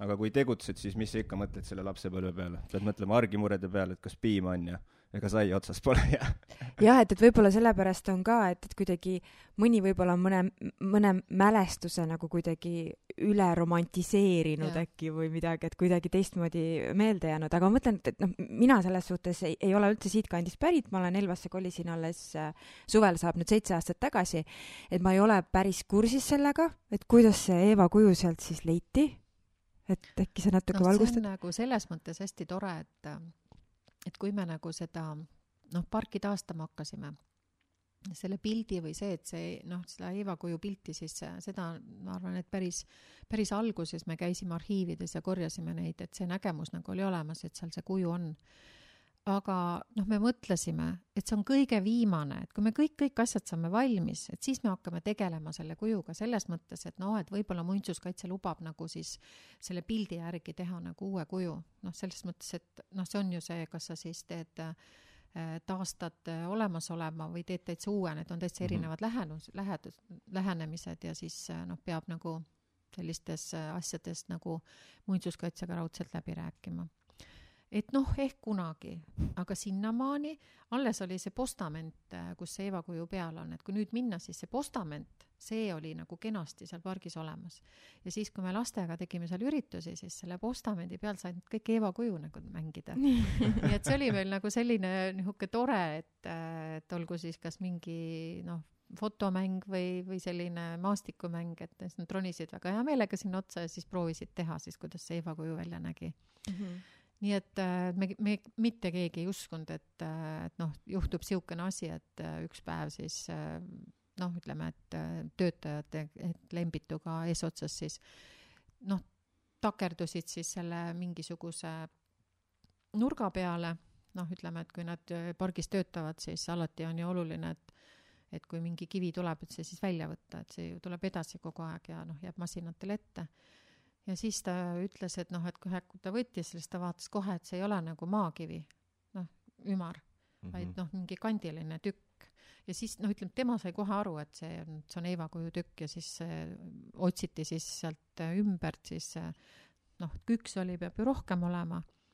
ja, ja saadi siis kätte kõik tükid, välja arvatud puus nii et kui seal vaadata nüüd, siis seda puusa nagu ei olnud ja noh, pea on siis ka tehtud nagu ütleme siis selle pildi järgi aga noh, seda, et, et sa saad nagu ütelda, et noh, kõik, noh, see on nii suur vahe, kas sul on pandud nagu see, noh, kas ta on taastatud siis nendest noh, vanadest tükkidest mm -hmm. või tehtud uus, et noh, need on täitsa erinevad asjad, et noh, me saame kõigile nagu rääkida seda lugu, noh, mis on nagu erakordne lugu ikkagi. Ja, ja seda, et noh, et see kuju nüüd, et noh, ta ongi nüüd ikkagi taastatud nendest vanadest noh, vanadest siis äh, eelmi-, noh, endisest kujust, et mm -hmm. et äh, ja noh, kõik leiavad ka selle puusa koha nagu, mis on noh, jutid kohe lähevad sealt pealt nagu, et, et noh, see, mis on uus siis vahele nagu tehtud. aga mis aastast see originaalkuju on? aasta originaalkuju on siis tuhande kaheksasaja üheksakümne aastate lõpust, sellepärast et noh, mis aastal täpselt kuju pandi et noh, parki taastati mitmed aastad, aga tuhat kaheksasada üheksakümmend kaheksa on nagu andmed, et siis oli nagu park täpselt sellisel kujul nagu valmis. no ütleme, kõike nende astangute, kujude, lõviga, trepiga, et selles mõttes, et noh, sellest ajast siis peaks olema see esialgne. aga noh, paljud küsivad seda ka, et noh, et kas ta on mõisaproua moodi, et selle kohta andmeid ei ole et, et kas on nagu noh, tehtud kellegi näo järgi või mitte, aga noh, aga ta on ikkagi hästi-hästi nagu Veenuse kuju moodi, et kui võtta nüüd äh, otsida internetist äh,, milline on Veenuse kuju, siis mm -hmm. nad on väga-väga sarnased, kogu see hoiak ja ja see noh, olek, et äh, ma isegi tõin äh, käisin seal Kreeka saartel, siis tõin selle Veenuse kuju, et nüüd on hea näidata lastele, et nad on mm, -hmm. on väga-väga sarnased aga, aga skulptor, kes selle võis teha, tema ja. nimi ei, ei tea, aga, aga üleüldiselt, kes see arhitekt oli, kes siis Lukke mõisa pargi sellisel kui algsel kujul kunagi välja mõtles? et äh, Lukke mõisaga on siis selline huvitav asi, et et sealt ei ole teada ei arhitekt ega mitte midagi, noh, ei ole isegi noh, pargi joonis on hästi-hästi üldine lihtsalt on tiikide noh, asut-, asetus ja, ja põhimõtteliselt hooned. et noh, sellist äh, ilusat projekti, nagu on õnnestunud mõnel mõisal, et on nagu ikkagi noh, kus on peenrad ja kust läksid teed, et seda ei ole ei ole üldse teada, kes, kas mõisnik ise kujundas, abikaasa kujundas või mõisaproua või mõisahärra või oli neil nõuandjaid, et äh, selles mõttes ei ole nagu andmeid selle kohta igavesti müstiline koht siis jaa, mul kohe selle müstikaga tekkis kohe uus küsimus, et äh, et ma saan aru, et sa oled seal pikki tunde veetnud ja võib-olla ka õhtuti ja pimedal ajal, et kas seal kummitab ka või? vaata, selle kohta nüüd öeldakse niimoodi, et kui sa lähed nagu valitsema aia ja, ja ütlesin, et seal elavad nõiad, noh. et äh, ja, ja tunned siis selle, seda mõisaproua hõngust, siis sa võid nagu mõelda, et äh, et ta on seal olemas ja, ja jälgib seda, mis seal tehakse ja on nagu väga õnnelik, et äh, nakatud nagu seda mõisa taastama, et selles mõttes, kui noh, te mõlemad ütlesite, et, et Luke mõis on niisugune hästi ilus ja just pargi osa, siis tegelikult äh, ongi niimoodi, et noh, mõisa, Lukke mõisa kompleksi noh, kõige suurem õnn on tema park mm. -hmm. et ma arvan, kui ei oleks seda parki olnud, ei oleks hakatud neid hooneid taastama ja sinna nagu, nagu noh, panustama nagu selliselt, et Eestis on hästi vähe parke, mis on esialgsel kujul taastatud noh, mis on säilinud siis selliselt, nagu nad olid, ütleme siis sada aastat tagasi kuskil et enamikesse on sisse ehitatud äh, küll uusi elumaju, küll kuivateid, noh, ühesõnaga, et väga-väga mhm. paljud on, kui te käite Eestis ringi, siis selle, selle pilguga vaadata, siis Lukke mõisal on selline tohutu õnn olnud. et äh, mõisaparki ja selle territooriumile, mis on siis nüüd see üheksa koma kaheksa hektarit, ei ole mitte midagi juurde ehitatud. ainuke mm -hmm. asi on see garaaž, vaata, mis on selle aida kõrval aga ja, see ja, ja, sulandub ja. sinna nii hästi, et, et kõik, noh, ta jääb täpselt samale joonele, noh, selles mõttes, aga, ja kõik need teised asjad on ehitatud nagu välja mm. -hmm. nii et ja kõik need, kes on siis seal pargis tegutsenud vahepeal, koolid, noh, seal oli ju, algus oli Ärastemäes koos, siis äh, Valitsemäes kool, siis äh, noh, ütleme, et ko-, isegi kooli ajal on sellesse parki nii lugupidavalt suhtutud, et ma alati imetlen seda, kuidas, kui enamik äh, koole istutas äh, pargid täis nagu noh, puid, et iga lend istutas puu mm, -hmm. siis Lukel seda taevale tänu ei olnud. et äh, väga raske oleks nagu hakata noh, seda parki nagu uuesti kujundama, kui ta oleks nagu täis äh, istutatud. seal olid säilinud kõik äh, lagedad alad noh, kui vaatame kas või siit sellesama pildi pealt seal Kärneri maja kõrval, eks ole mm, -hmm. kus olid siis seal äh, puude all olid siis vanasti kasvuhooned, noh siis kooliaed, kasvuhooned ja siis, kui elanikud elasid. kasvuhooned ka või? okei okay.. jah, ja, ja oh. noh, ütleme siuksed, äh, neid me sealt ise koristasime kogu oma meeskonnaga siis neid ära sealt ja need murud sai sinna külvatud, et et selles mõttes, aga ei olnud, äh, need lagendikud ei, olid säilinud, ütleme, et kui me hakkasime, seal oli küll võsa väike tulnud aga lagendik oli kõik olemas, kõik need lagendikualad on äh, väga hästi säilitatud. nii et ei ole seda täisistutamist, et, äh, et noh, ja kogu see arhitektuur on seal olemas, kogu noh, kogu see istutus, mis oli kunagi siis regulaarne kahel poole äh, seda põhiteed, kui Lõvikuju juurde lähed, et et neid parke ei ole palju. Kõik astangud on alles, õunaaia astangud, siis kui lähed Eeva kuju juurde, kõik astangud nii et, äh, et tänu sellele ma arvan, et on need äh, taastamistööd seal üldse nagu toimuma hakanud, et äh, ja tiikide süsteem näiteks, et noh, see mm -hmm. oli nagu hävinud, aga nüüd on ta siis tagasi tehtud täpselt selliselt, nagu ta oli mõisa ajal. et kõik need kujud võeti siis sellest, noh, tiigid olid siis nende jooniste peal olemas, et siis taastada nüüd noh, nagu regulaatorid lähevad, kui kevadel, eriti praegu nüüd hästi palju veevulinat ja ja selles mõttes, et et tal on olnud siis õnn, park on Lukemõisa õnn ja tema õnnetus on hooned. et noh, sellist äh, põrumist äh, hoonete osas ma arvan, et äh, noh, Eestis ikkagi noh, ütleme, et selles mõttes, et on palju hullemas olukorras mõisasid, aga noh, ütleme, et meil ei ole peahoonet. Noh, meil on hävinud Tall-Tõlla koor, ütleme see väga uhke hoone, mida me nüüd oleme eelmine suvi nüüd restaureerisime seda noh, esimest vaadet, kui sel aastal võib-olla saame edasi teha. noh, ütleme valitseva ajal oli ju nii kurb saatus, et äh, tal olid ju kõik äh, katus peal, ahjud sees äh,, aknad, uksed, kõik oli olemas, hakati teda restaureerima, visati kõik välja. kaasa arvatud katus, noh, kui ikkagi hoonel ei ole katust, siis on see hoone surm tegelikult.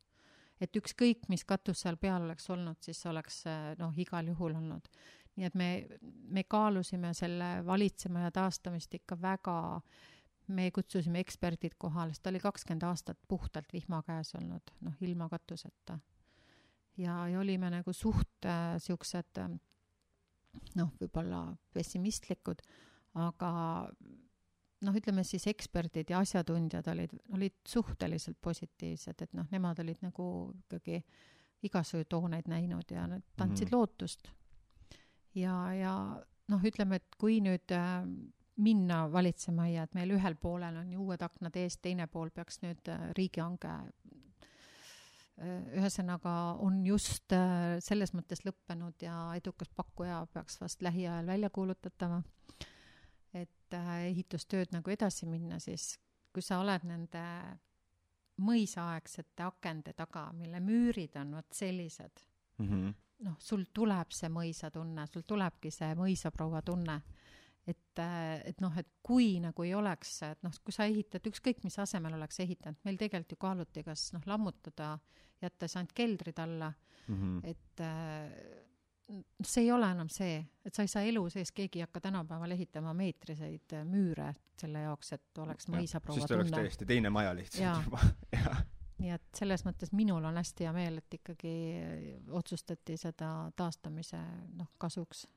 see ole on küll ikka täiesti, ma isegi ei teadnud seda, et see niimoodi oli, et seal olid need kõik asjad sees ja lihtsalt visati välja ja kisti katus pealt ära ja nojah, seal tegelikult nad ikkagi, plaanis oli hakata restaureerima hästi restaureeriti. ja, ja selles mõttes, et äh, seal teisel korrusel äh, elasid inimesed sees, kes siis aa, ja okei. kes siis koliti ümber nagu Luke külla siis raamatukogu teisele korrusele, kui ma õieti mäletan, siis äh, noh, selles mõttes, et, äh, et see maja oli nagu ikkagi kasutusel, noh, ütleme, et mis oleks viga teda olnud restaureerida tubade kaupa või korruste kaupa Mm -hmm, mm -hmm. aga noh, ütleme, et noh, nüüd oli ikka situatsioon, kus ikkagi noh, praktiliselt äh, ikkagi varemeid restaureerima hakkasid, noh, see on selles mõttes oli, oli, oli hästi kurb jah. ma ütlen, et ikka väga nukker lugu jah. Mhm. hoonete puhul on nagu noh, on nukker saates olnud ainukene see Kärneri maja, mis on siis äh, säilinud siis äh, ära restaureeritud on, see on siis nüüd, millel on siis olnud ikkagi õnn nagu ta oli küll väga viletsas seisus, kui teda restaureeriti, aga noh, temal on ikkagi olnud vähemalt kogu aeg äh, katus peal ja, ja noh, selles mõttes nagu et vähemalt veidikenegi oli elementide eest ja, kaitstud ja, ja. mul jäi kripeldama see Aadama kuju, et lähme otsima, et et kas, mis te ise oma meeskonnaga mõelnud olete, et kas te lähete nagu seda teed pidi, et ikkagi nagu otsite või, või, või pigem, et kuna ei ole ühtegi fotot, midagi säilinud, et siis pigem on see lihtsalt selline pigem on see võib-olla niisugune tore legend, mida Mhm. rääkida, Lihtsalt noh rääkida, selles mõttes, Mhm. et äh, noh, võib-olla kui kunagi äh, lähevad need tehnilised asjad selliselt, et hästi lihtne on on vaadata, kas äh, või kuskil on midagi mm -hmm, all mm mhm. -hmm. nagu selles mõttes, aga noh, kindlasti mingit kaevamistöid nagu kindlasti ei plaani nagu teha. mm. -hmm. aga need äh, kak-, kaks lõvi on seal vist jah, kas need, need on algupärased või need...? On, need on algupärased mm, Mhm. -hmm. nendel on see õnn, et nemad on nüüd seal kogu aeg olnud siis sellest ajast, kui nad sinna said, siis tegelikult samal ajal kui see Eeva kuju tuhat Mhm. kaheksasaja üheksakümnendate aastate lõpp, siis nendel on au olnud seal kogu aeg olla, et nendest on noh, väga paljud on, seostavad Lukke mõisa nende lõvidega mm, -hmm. neil on pilte seal tehtud ja ja nagu kaks valvurit Jah. seal. on jah, ja selles mõttes on hästi tore, et, et noh, vald restaureeris need kujud ära ka ja seda treppi restaureeriti, et, et noh, et on ikkagi, kui neil olid vahepeal siis need noh, ütleme, et vihm läks vahele või mingid praad olid tulnud, siis nüüd on nad kõik hästi siuksed esinduslik, ah, lõug oli ka ära, kui keegi mäletab, lõug on ka uus pandud, alalõug. ma ei ole mitu aastat seal käinud, aga mul on praegu väga suur soov minna kevadel sinna mm -hmm, parki jalutama. täna, täna lähmegi sinna, ma arvan tead, ma mõtlesin, et äh, see on küll selline eksprompt küsimus või, või jah, jah, küsimus, et oskad sa välja tuua mõne huvitava fakti näiteks Luke mõisa kohta, millest me veel ei ole rääkinud ja mida kindlasti enamus inimesi ei tea?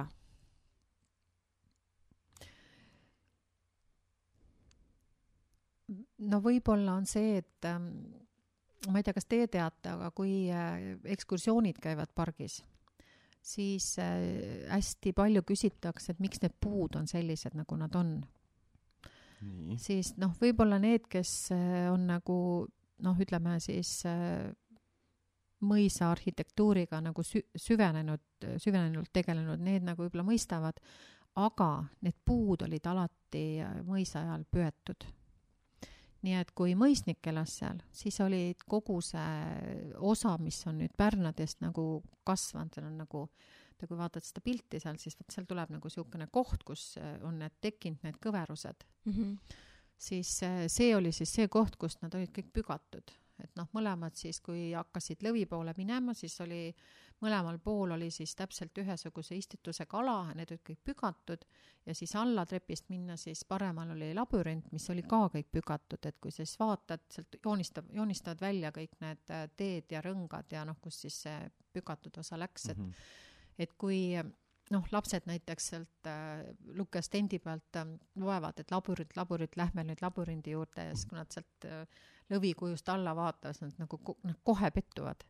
küsivad, et labürint, see ei ole ju labürint et noh, selles mõttes, et, et noh, siis nagu noh, seletada ka hästi palju, kui küsime, et ega, ega alati ei arvata ära, miks need puud sellised on mm. -hmm. et noh, see müstilisus ja see ongi nagu tekkinud sellest, et ta siis lõpetati pügamine mm. -hmm. et kui mõisnik ära läks, siis mitte keegi neid enam ei püganud ja siis nad siis on nagu olnud selle olelusvõitluse käes, et noh, puhtalt siis looduslik valik, et on osaliselt hõrenenud ja, ja siis need, mis on läinud, mis on siis eh, noh, tugevamad olnud, need on kõrgemale läinud ja see on nagu niisugune huvitav, väga huvitav asi on siis toimunud.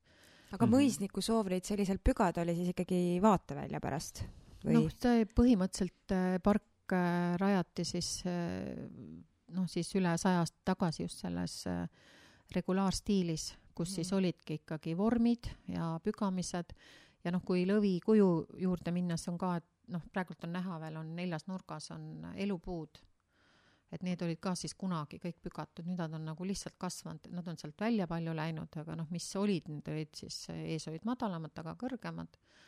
Ja noh, ütleme, seal olid nagu, olid ees nagu peenrad ka, et sellest on, ta Sen vallast leidis ühe pildi ja me, meie oleme ka aja jooksul saanud ühe teise nagu siis mingi osa sellest aiast on nagu, nagu pildi peal aga tol ajal siis tehtigi mm, -hmm. et noh, mhm. põhimõtteliselt regulaarstiilis ja siis oligi nagu, nagu siis niisugune pükatud vormid, mis ei tähenda, et need pealleed, mis siis tulevad, see peallee, mis tuleb siis sinna ringile mm, -hmm ja see, mis siis läheb nagu Eeva kuju juurde, seda pole nüüd küll kunagi pügatud, et need on üle kolmesaja aasta vanad pärnad ja need siis olid äh, säilitatud siis sellest eelmisest pargist mm. -hmm et äh, noh, ütleme siis see kolmsada, kolmsada viiskümmend aastat tagasi, et äh, sellest pargist ei teata rohkem midagi kui ainult siis nende säilinud äh, alleede järgi. et noh, et need mm. alleed on olnud siis ka üle kolmesaja aasta, sest mõis oli ju seal ammu.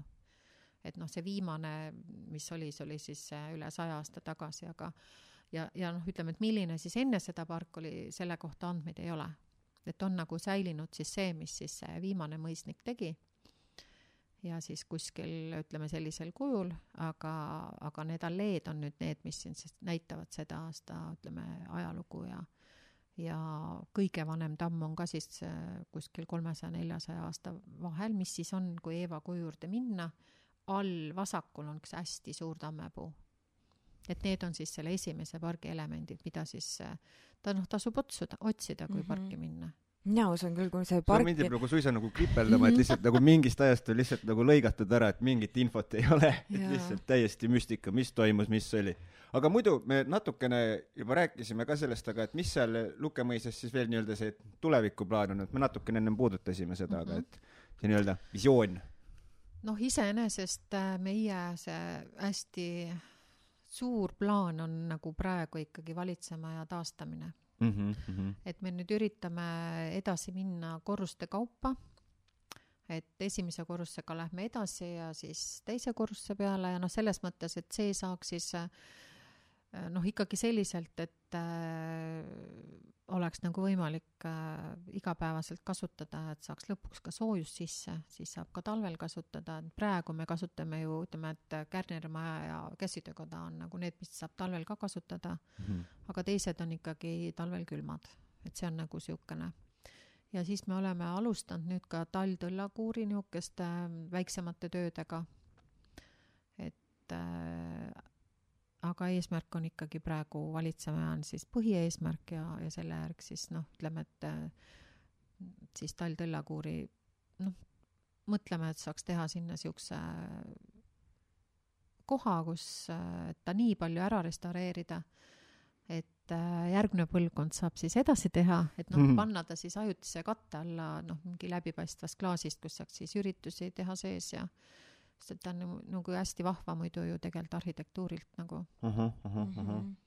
et noh, suvi, suveperioodil selles mõttes kui me nüüd siin suveperioodi peale läksime. täpselt, väga, väga, väga sujuvalt, sujuvalt äh, kohe tulid meie järgmise küsimuse juurde, et millised on Lukkemõisa selle suvehooaja plaanid, kas teil on juba plaan paika pandud? Meil on, meil olid plaanid äh, olemas ka eelmine suvi kõik. no usun ah.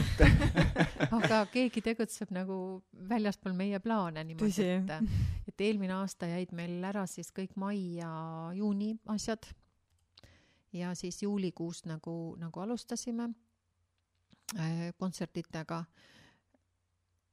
sel aastal on meil olemas ka kõik plaanid, kõik meil on tegelikult paigas äh, maikuu, juunikuu Äh, noh, kogu suvi siis teat-, teatriga on kokku lepitud, aga, aga mis siis nagu, nagu tuleb, täpselt ei tea, et noh, on kahtepidi, et äh, osad usuvad, et me saame oma avaürituse teha, see on kahekümne kolmandal mail plaanitud. nii. Äh, osad on skeptilisemad, noh, küll oleme me jõudnud nagu sellisele arusaamisele, et kui eelmine aasta jäi meil avaüritus täiesti ära, siis sel aastal me teeme selle ükskõik mis moel, aga teeme et, et kui me ei saa nagu äh, teha nagu sellisel kujul, nagu me oleme noh, traditsiooniliselt teinud, et äh, noh, me oleme selle avaüritusega siis kogu oma selle suvehooaja avanud, avalikustanud kõik äh, kontserdid, noh, ütleme etendused, loosinud välja hästi palju pileteid, et inimestele nagu ja on siis olnud muidugi kohvikud meil seal, mõisakohvikud nagu, et selles mõttes on hästi tore olnud aga jah, seda selle aasta nüüd kahjuks ei tea, aga meil on plaanis äh, teha paar asja selle avaürituse raames ka siis, kui, äh, kui me ei saa nagu sinna noh, hulka rahvast kutsuda, siis, äh, siis sel juhul on meie üleskutse, et hommikust õhtuni kõik tuleksid parki, meil on nagu plaanid mõne, plaanis mõned asjad, et jalutades mm. siis neid avastada nii, aga korda üle, üle veel kord see kuupäev. kakskümmend kolm mai. kakskümmend kolm mai saate siis kõik, kui vähegi on võimalik äh, seada oma sammud äh, Lukke-Mõisa parki. ja, ja äkki saab internetis ka kusagil kätt pulsil hoida, et äh, kuna, et kui kakskümmend kolm mai hakkab lähenema, et kust saada infot? ja, no meie kõikide ürituste info on, meil kaks kohta on koduleht www.lukemois.ee ja siis meil Facebooki leht on nagu päris aktiivne mm. -hmm. et seal on ka kõik üritused ja tegevused äh, tulevad kõik äh, kätte ja kes tahab nagu väga neid uusi tegevusi saada, siis võib äh, astuda meie selle kodulehe, kodulehe juurde sõbraks mm. -hmm ja siis tulevad kõik need postitused hästi värsked kõik kohale. no uudiskiri nagu jah? jah, uudiskiri jah mm. -hmm. ma ei tea, me vist vaatan, et mina tahaksin veel korraks, kui me minul on ka üks küsimus veel mina tahan enne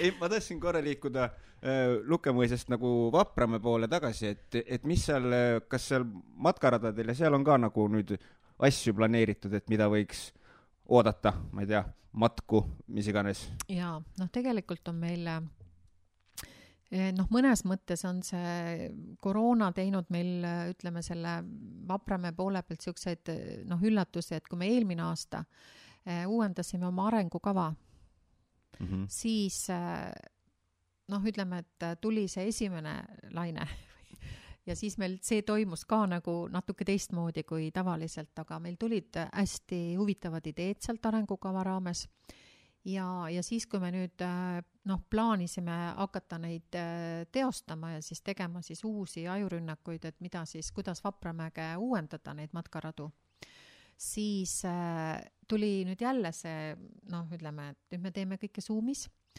aga meil on plaanis väga suured uuendustööd Vapramäe matkarajal, et mm -hmm. tegelikult me arv-, ise me loodame, et paari aasta pärast äh, on seal väga suured ja huvitavad muutused, et äh, tahame uuendada kogu oma rada, süsteemi, infot äh, siis lasterada, seal on praegu siis on pikk rada ja on lasterada, mõlemale täitsa uue näo anda, niimoodi, et, et see on olnud nüüd, see matkarada on sellisel kujul olnud siis juba kakskümmend kaks aastat on ka nii, oi jumal. jaa, uskumatu on ju.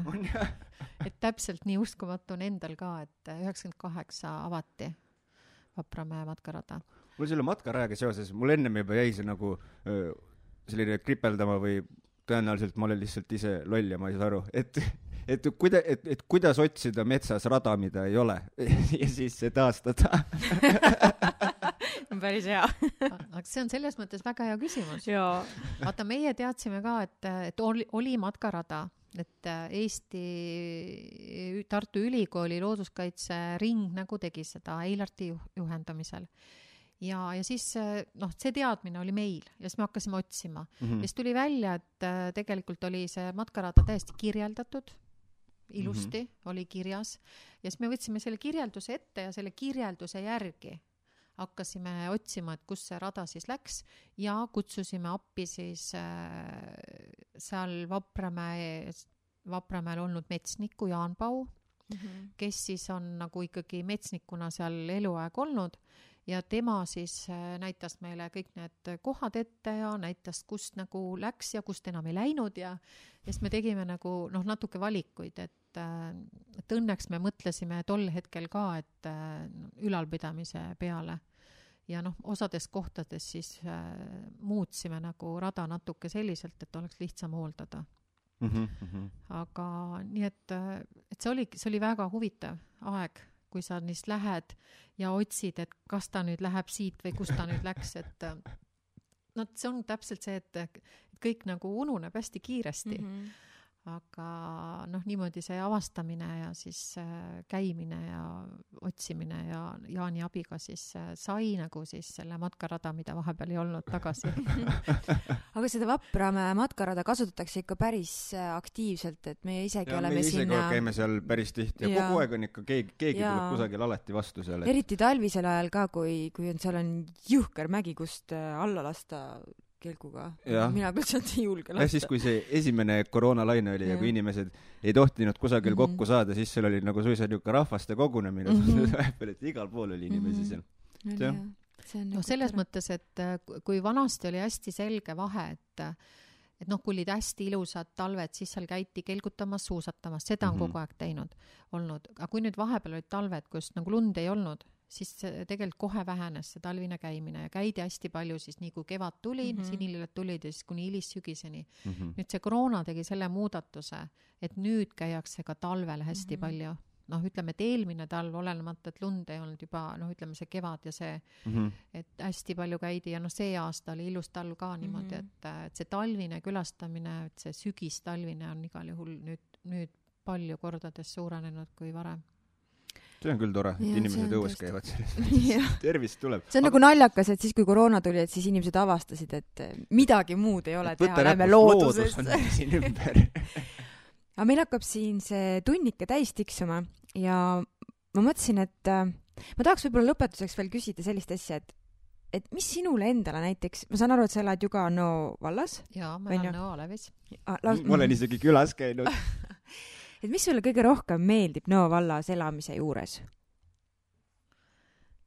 no mina olen läbi lõhki loodusinimene tegelikult ja kui ma, üks asi jäi veel nagu rääkimata, mul tegelikult meeldib hästi reisida.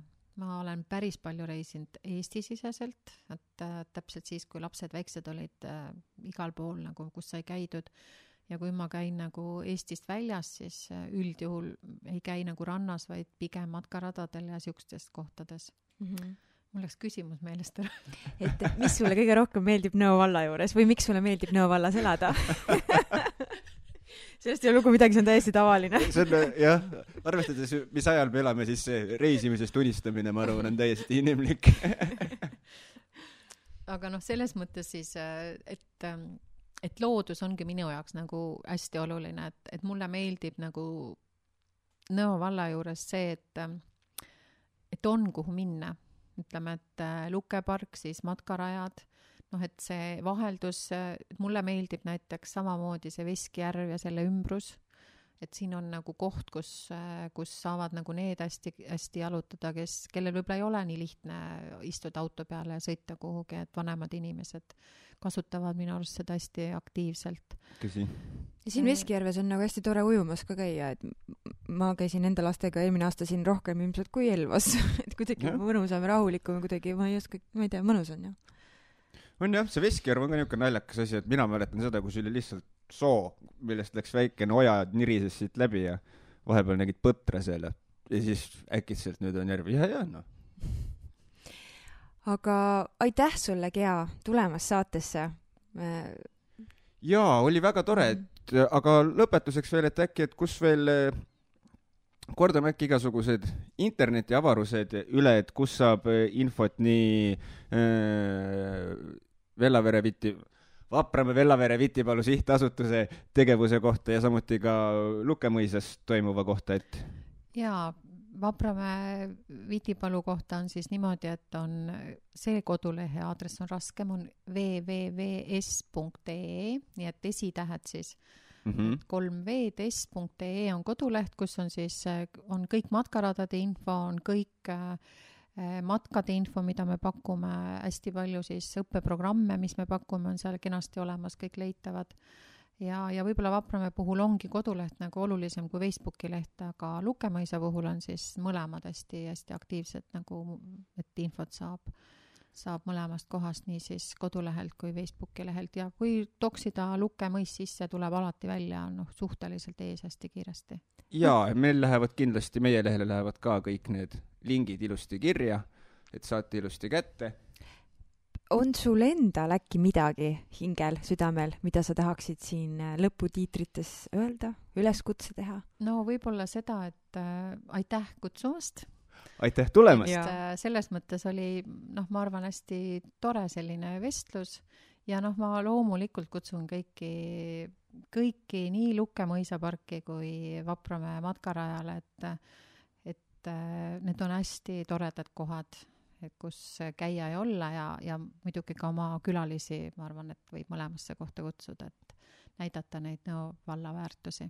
Jah, isiklikust kogemusest võin öelda, et nii on, soovitan ka soojalt mõlemaid, mõlemaid kohti külastada ja vähemalt mitu korda, sellepärast et ühe korraga vaevalt, et kõike niimoodi hoomata suudab. ja erinevatel aastaaegadel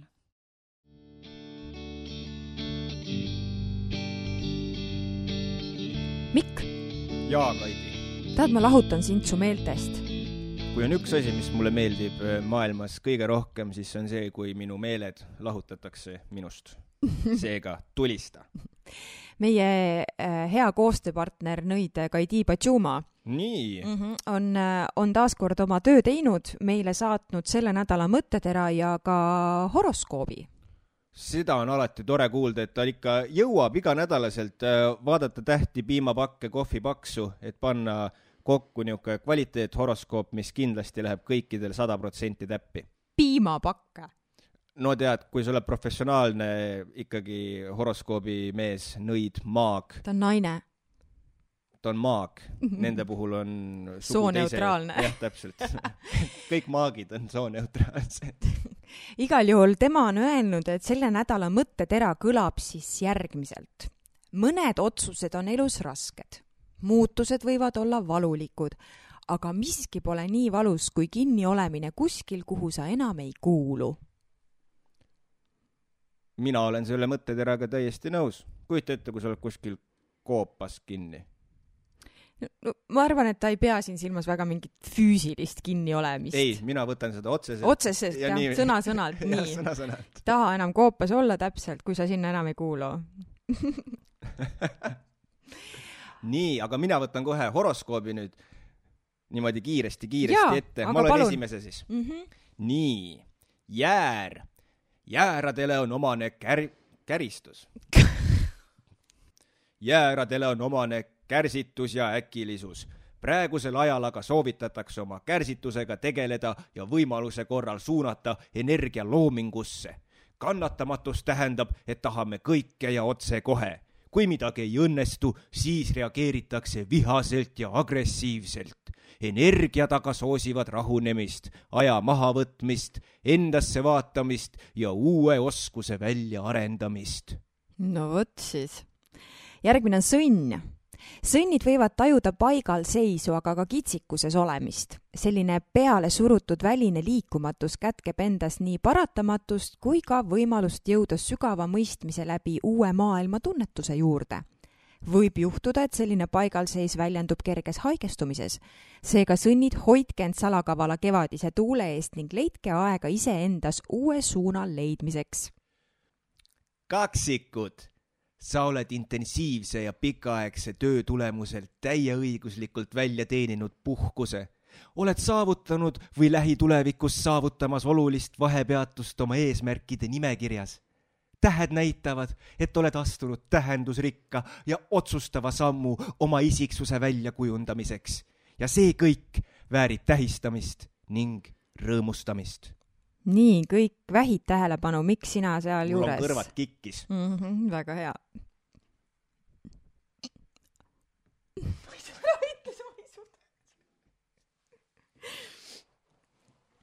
nii, kõik vähid tähelepanu ja Mikk, terita oma kõrvu nüüd. oled ehk eneselegi üllatuseks viimasel ajal muutunud tahtejõuliseks ja väga ettevõtlikuks tähed tõesti soosivad nii enesearengut kui ettevõtmistes kordaminekuid, ent ole ettevaatlik saabuva kriitika osas, see võib muuta sind tundlikuks. hoia mõtteis vanarahva ütlust, suuri laevu saadab ikka kajakate kisa ning sammu enesekindlalt oma eesmärkide suunas. ja seda ma teen. nii, ja nüüd on aeg sinul, Kaidi, tähele panna, sellepärast et järgmiseks on lõvi.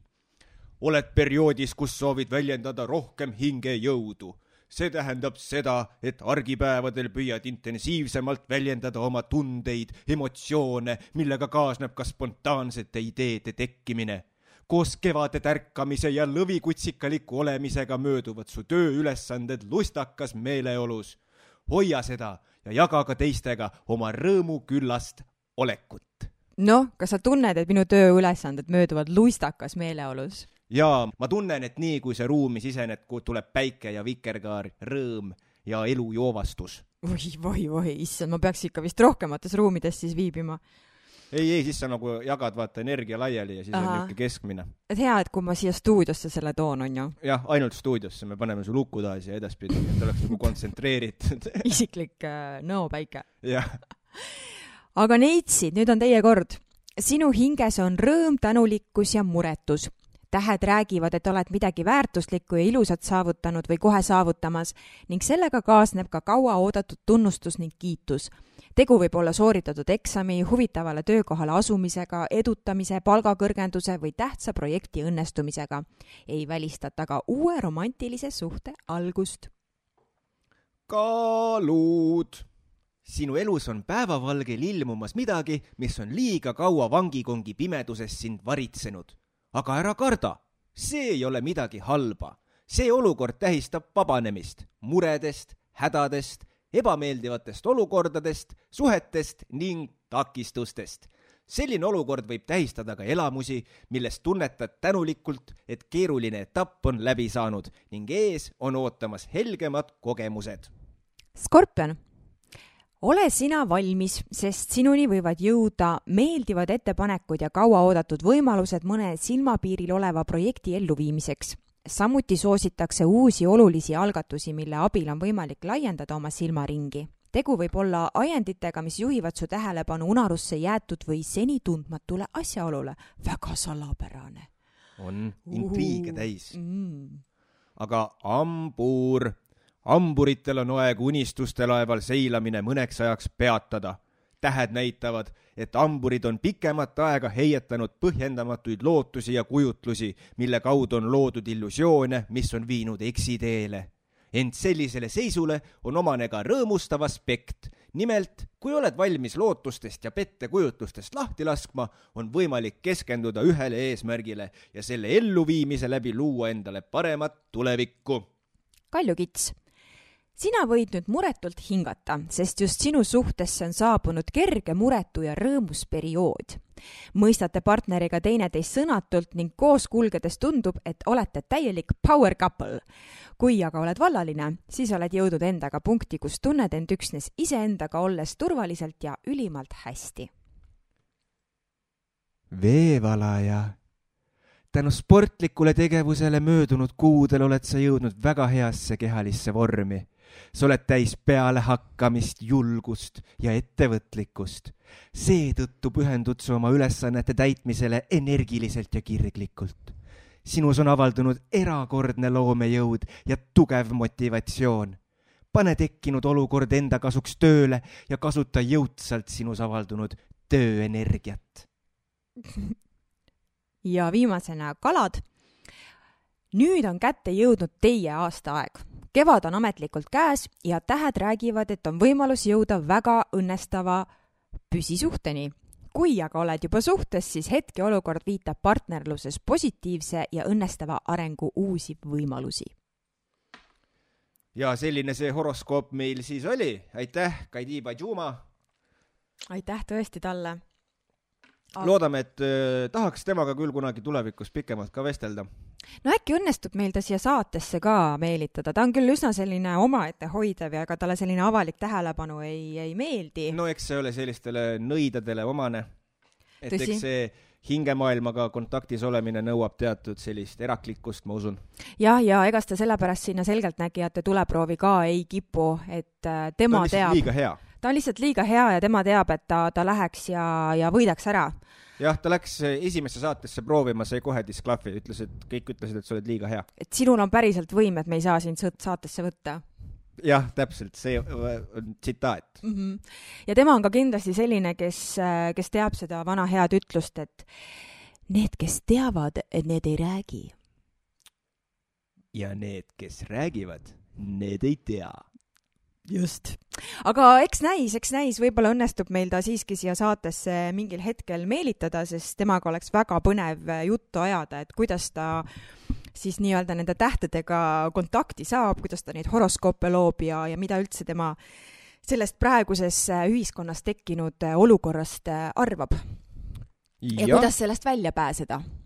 jah, loodame, loodame aga minnes nüüd selle meelte lahutamise rubriigiga edasi, siis äh, Mikk, kas sina tead, mis on toimunud äh, kahekümne viiendal märtsil maailma ajaloos?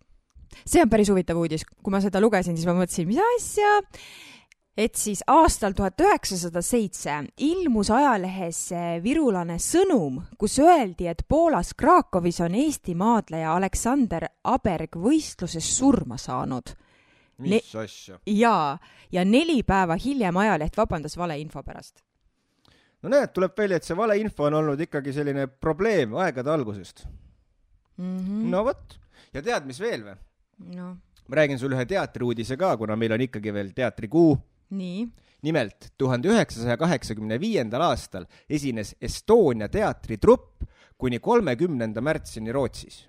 oo, ma kujutan ette, et sellel aastal oli see ikka päris selline võimas samm.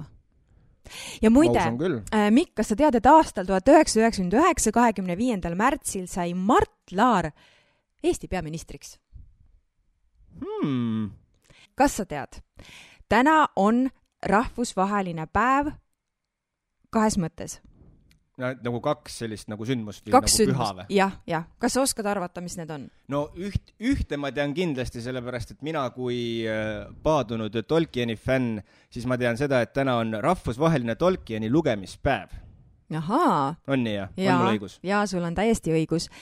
ja teine on seotud sellega, et miks meil siin laual on lõhnamas äh, vahvlid mm.. ma tean, et sa tahtsid ennem sealt juba sööma hakata, aga ma mõtlesin, et ma ei luba enne, kui ma avaldan, miks ma need siia tõin täna no tead, need on ikka väga-väga hõrgud, sellepärast et need on tehtud selle, ma saan aru, et selle vanakooli vahvlimasinaga ka, mida tänapäeval enam kusagilt ei leia ja mis teeb maailma parimaid vahvleid. jaa, just selle veneaegse vahvlimasinaga mm,. täpselt, täpselt. ja see on kõik sellepärast, et täna, kahekümne viies märts on ka rahvusvaheline vahvlipäev ülihea päev selles mõttes, kujutad ette, sööd vahvlit, loed Tolkieni, võib-olla vaatad filmi, sõrmust mm -hmm. isandaid siis või kääbuseid, kääbikuid tähendab, mitte kääbuseid kääbikut ma mõtlesin, kääbikut. ja, ja ma mõtlesin, et kui me siin nendest vahvlitest räägime ja sellised äh, mõnusad vahvlid meil siin laua peal äh, lõhnamas on, siis äh, äkki mõned inimesed tahaksid enda kodus ka selle päeva puhul vahvleid küpsetada ja just nimelt selle vana veneaegse vahvlimasinaga, mida küll väga vist kuskilt saada ei ole, nii et öö, otsige kontakti oma vanavanematega, äkki nendel kuskil sahvri põhjas on. jah, täpselt, tehke vanaemaga diil mm. -hmm aga igal juhul äh, vahvlitainas äh, saab hästi kiiresti ja lihtsasti valmis, selleks pole üldse vaja isegi väga poodi minna, need on niisugused tavapärased asjad, mis äh, ühel korralikul kokal ikka kapis on. Läheb vaja võid, muna, suhkrut, vanillisuhkrut, kui on, piima ja nisujahu. ja taigna saab hästi ruttu valmis. munad lööd suhkruga vahtu, lisad juurde sulavõi, seejärel vaheldumisi piim ja jahu ja segad ühtlaseks massiks ja siis lased tainal lihtsalt seista kolmkümmend minutit ja ongi küpsetamiseks valmis. ja nii lihtne ta ongi. ja sellepärast ärkasingi mina täna hommikul ainult kell pool kuus, et sulle neid vahvleid küpsetada ja need said väga ruttu valmis no olgem ausad, sa ei teinud neid ainult mulle, sa ikka tegid neid enda rõõmuks ka tegelikult. no tegelikult küll, sest mina olen päris suur äh, suhkrumaias, nii et jaa, aga, aga sina kui suur Tolkieni fänn, äkki sa oskad äh, paari lausega midagi rääkida meile Tolkienist? paari lausega midagi rääkida Tolkienist mm? -hmm. Tolkieni kohta on palju selliseid äh, põnevaid äh, fakte ja teadmisi või noh, jah, teadmisi siis, mis ta on teinud, sellepärast et noh, üks asi, kus näiteks talle sai inspiratsiooni siis Mordori jaoks eh, sõrmuste isandas oli väga elavalt seotud Esimese maailmasõjaga, kus ka, millest ka tema paraku osa võttis. Kahe, noh, eks kõigi, ega, vist keegi vist ei nautinud Esimesest maailmasõjast osavõtmist. aga selles suhtes oli ta hästi huvitav mees, sellepärast et ta oli näiteks selline väga suur äh, keelte fänn, talle väga meeldisid äh, erinevad maailma, nagu ma, maailmate erinevad, noh, kultuuride keeled siis mm, -hmm. ja ta mõtles ka ise keeli välja, milleks siis on see haldjakeel, mida me võime kohata sõrmust isandas ja mis on selline huvitav asi, mida mina olen kuulnud, on see, et ta tegelikult hakkas seda keelt arendama ennem. Ja siis tal oli vaja mingisugust maailma, kus see keel siis eksisteerida saaks. Uh -huh, et tal tuli nagu selline see keel kui selline tuli ennem ja siis ta ehitas sinna selle maailma ümber, millest siis sai sõrmuste isand ja kääbik ja kõik selline asi oi kui põnev. mina natukene ka guugeldasin, äh, ma teadsin, et sina kindlasti oskad selliseid huvitavaid fakte tema kohta välja tuua, aga, aga mida mina Vikipeediast leidsin, on siis see, et tema täisnimi on John Ronald Reuel Tolkien ja ta oli inglise kirjanik ja õppejõud. Ja ta elas aastatel tuhat kaheksasada üheksakümmend kaks kuni tuhat üheksasada seitsekümmend kolm. Ja nagu Mikk eelnevalt siis mainis, on ta tõesti kirjutanud nii Kääbiku kui Sõrmuste isanda ja need on tänapäevani väga populaarsed. ja need tekitasid avaldamise järel suurt huvi ka üleüldiselt sellise fantaasia ulmekirjanduse vastu või kuidasmoodi ta oli nagu mitte lihtsalt ulmekirjandus, aga just nagu sellise fantasy science fiction vist on see äh, imeulmekirjandus oli see nagu tõlgitult Vikipeedias. ime, jah, ütleme siis imeulmekirjandus praegu noh. ja, ja seetõttu siis peetakse Tolkieni ka modernse ulmekirjanduse teerajajaks ja kahe tuhande kaheksandal aastal avaldatud, The Timesi avaldatud nimekirjas viiskümmend suurimat Briti kirjanikku pärast tuhande üheksasaja neljakümne viiendat aastat sai Tolkien kuuenda koha hmm.. ja ma mõtlesin, et kui meil jääb siin natukene aega üle, siis ma korraks loeks sellise huvitava lõigu, kuidas see kääbik sündis. mis sa arvad? jaa, see on väga hea mõte, see on väga vahva ja selline armas lugu. jaa, tõesti, sest kui mina seda esmakordselt lugesin, siis ma pidin tegema pausid, sellepärast et mul tuli nutt peale mul on alati niisugused asjad lähevad maru südamesse. silmad märja koha peal. on jah vist selline ütlus? on, on. lühijutud, mis Tolkien tuhande üheksasaja kahekümnendal ja tuhande üheksasaja kolmekümnendal aastal oma lastele mõeldes kirjutas, oli tulvil fantaasiat ja sügavaid tundeid.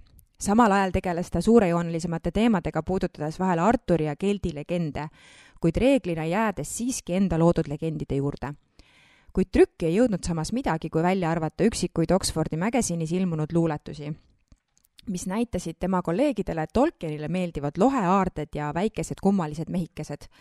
kahjutu ajaviide, leidsid nad, ehkki pisut lapsik. oli suvepäev, Tolkien istus oma kabinetis akna all ja parandas süvenenult riigieksami töid. Kuidas see nüüd täpselt juhtus või mis toimus, on raske ütelda, kuid äkki leidis Tolkien, et ta on kirjutanud ühe töö servale lause Maa all urus elas kääbik. ja sellest sai kõik ülejäänu alguse pikka aega ei juhtunud selle lausega midagi ning paari aasta jooksul sai sellele lisaks valmis troorikaart, aga tuhande üheksasaja kolmekümnenda aastate jooksul sai sellest kääbik. Tuhande üheksasaja kolmekümne seitsmendal aastal, varsti pärast raamatu ilmumist, kirjeldas Christopher Tolkien kirjas jõuluvanale raamatu saamislugu ja see kõlab nii isi kirjutas selle hästi ammu ja luges seda Johnile ja Michaelale ja mulle talvel õhtuti pärast tee joomist ette. aga lõpp oli hästi kohmakalt kirjutatud ja polnud üldse trükitud. ta lõpetas selle eelmine aasta ära. Tolkien on öelnud, et Kääbik oli ja on lasteraamat. hoolimata sellest, et raamat loodi mütoloogia ainetel, ei lasknud ta sellel muutuda ülemäära tõsiseks või toonilt täiskasvanulikuks, vaid jäi oma esialgse eesmärgi juurde, juurde valmistada rõõmu oma ja ehk ka teistele lastele Tolkieni enda suureks üllatuseks saatis raamatut edu ja Kääbik ilmus trükist kolmekümne seitsmenda aasta kahekümne esimesel septembril ja esimene väljavanne oli juba jõuludeks läbi müüdud.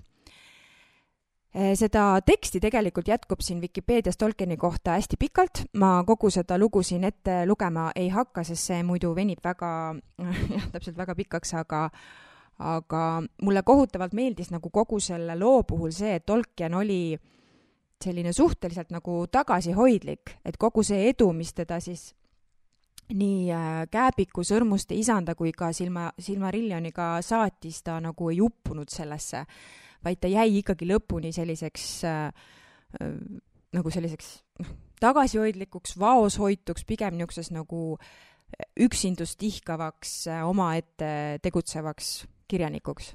jah, eks ta oli selline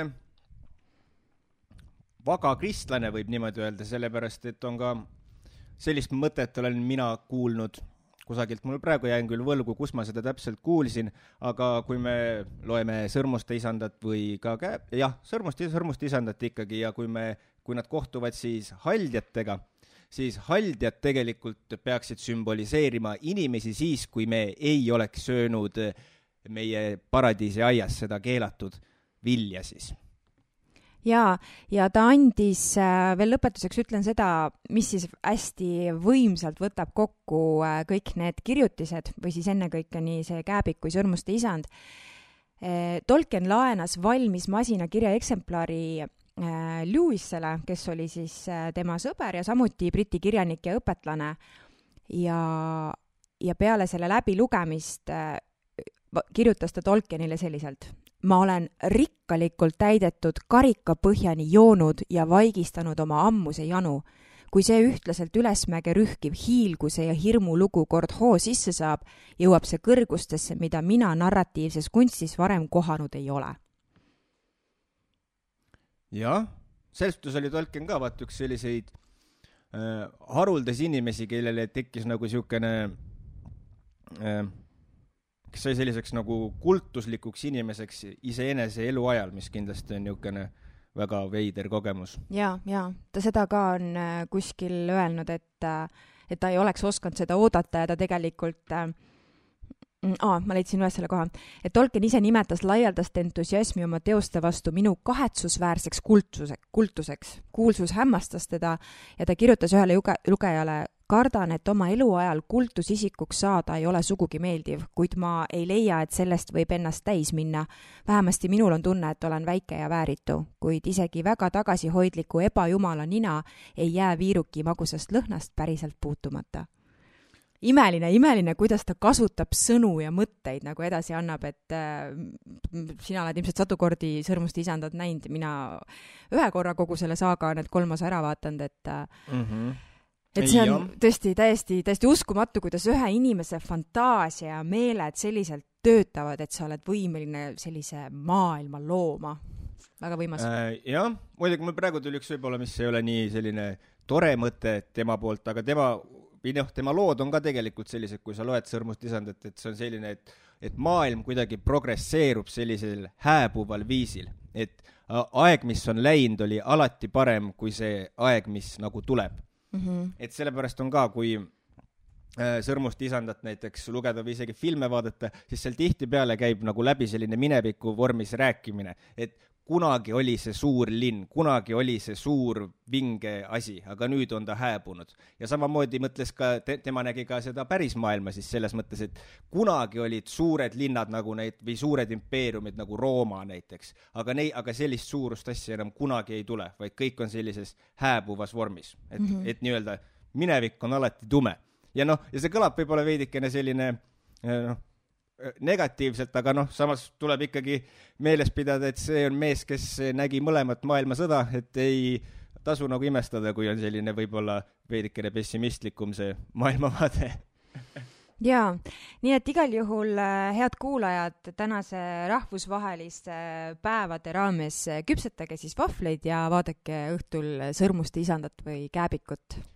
täpselt nii, või siis tegelikult äh, lugege raamatuid et need on kindlasti palju detailsemad, välja arvatud äh, Kääbiku filmid on küll selles suhtes nagu venitatud kolmeks filmiks, mis oli tegelikult väikene lasteraamat, aga noh, see on juba selline Hollywoodi teema.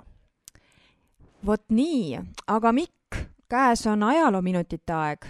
kusjuures äh, jah, see ei ole nüüd päris selline ajaloominut, see on ka pigem sellist, kuna meil olid siin need muistendid ja lood meil siin tänases saates läbi käisid, siis ma valisin äh, ühe väikese äh, Äh, loo taaskord raamatust Lehekülgi nõo ajaloost, mille on kokku pannud Agnes Asta-Marand, äh, ühe sellise vahva loo, mis tegelikult ähm, nüüdseks juba, ma ei tea täpselt, palju aastaid tagasi, sai ka tegelikult sellise lavastuse vormis välja toodud Nõo kiriku aias.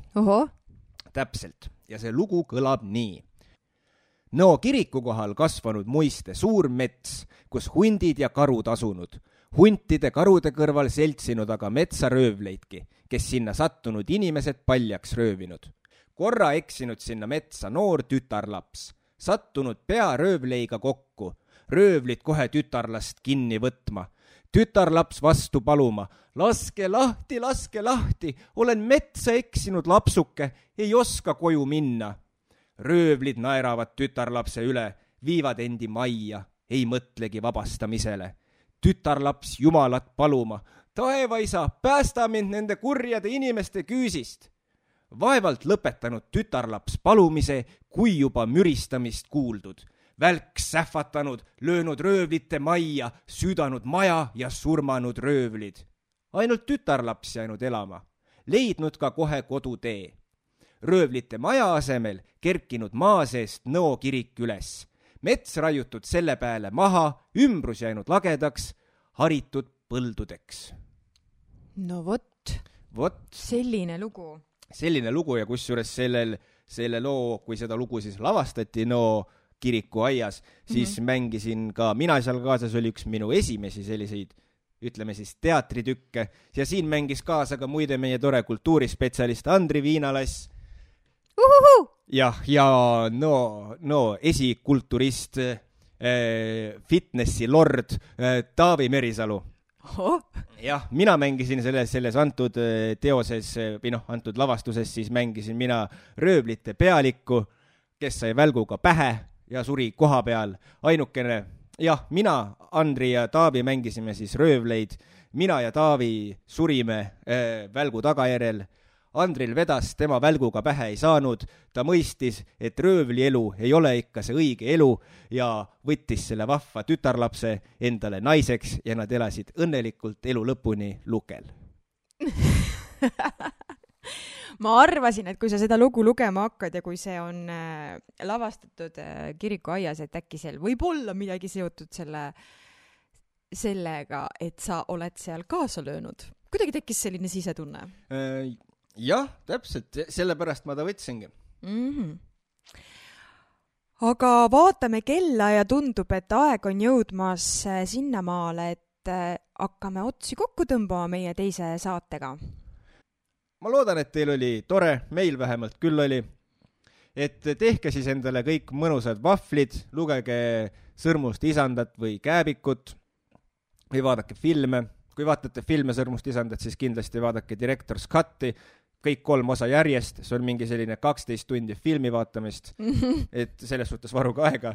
kusjuures jaa, mina vaatasin need eelmise koroona ajal ära ja läkski kuskil kaksteist tundi, nii et. Äh, nii ta on, nii ta on, viimane osa Kuninga tagasitulek filmina on üle nelja tunni pikk, et selles mõttes naudingut on, naudingut on aga aitäh, aitäh teile kuulamast, ikka kirjutage, joonistage meile, kas siis Facebookis otsige üles meid Nõocasti alt või siis kirjutage noocast kolmkümmend at gmail punkt kom. näiteks, milliseid teemasid te sooviksite edaspidi saates kuulata, võib-olla on teil tekkinud mõned küsimused, võib-olla te soovite ise saatesse tulla või on teil mõni hea naaber, keda, kes tegeleb põneva asjaga ja, ja tahate pakkuda talle võimalust tulla ennast tutvustama meie saatesse, nii et äh, kõik ettepanekud ja kirjad ja mõtted on, on teretulnud.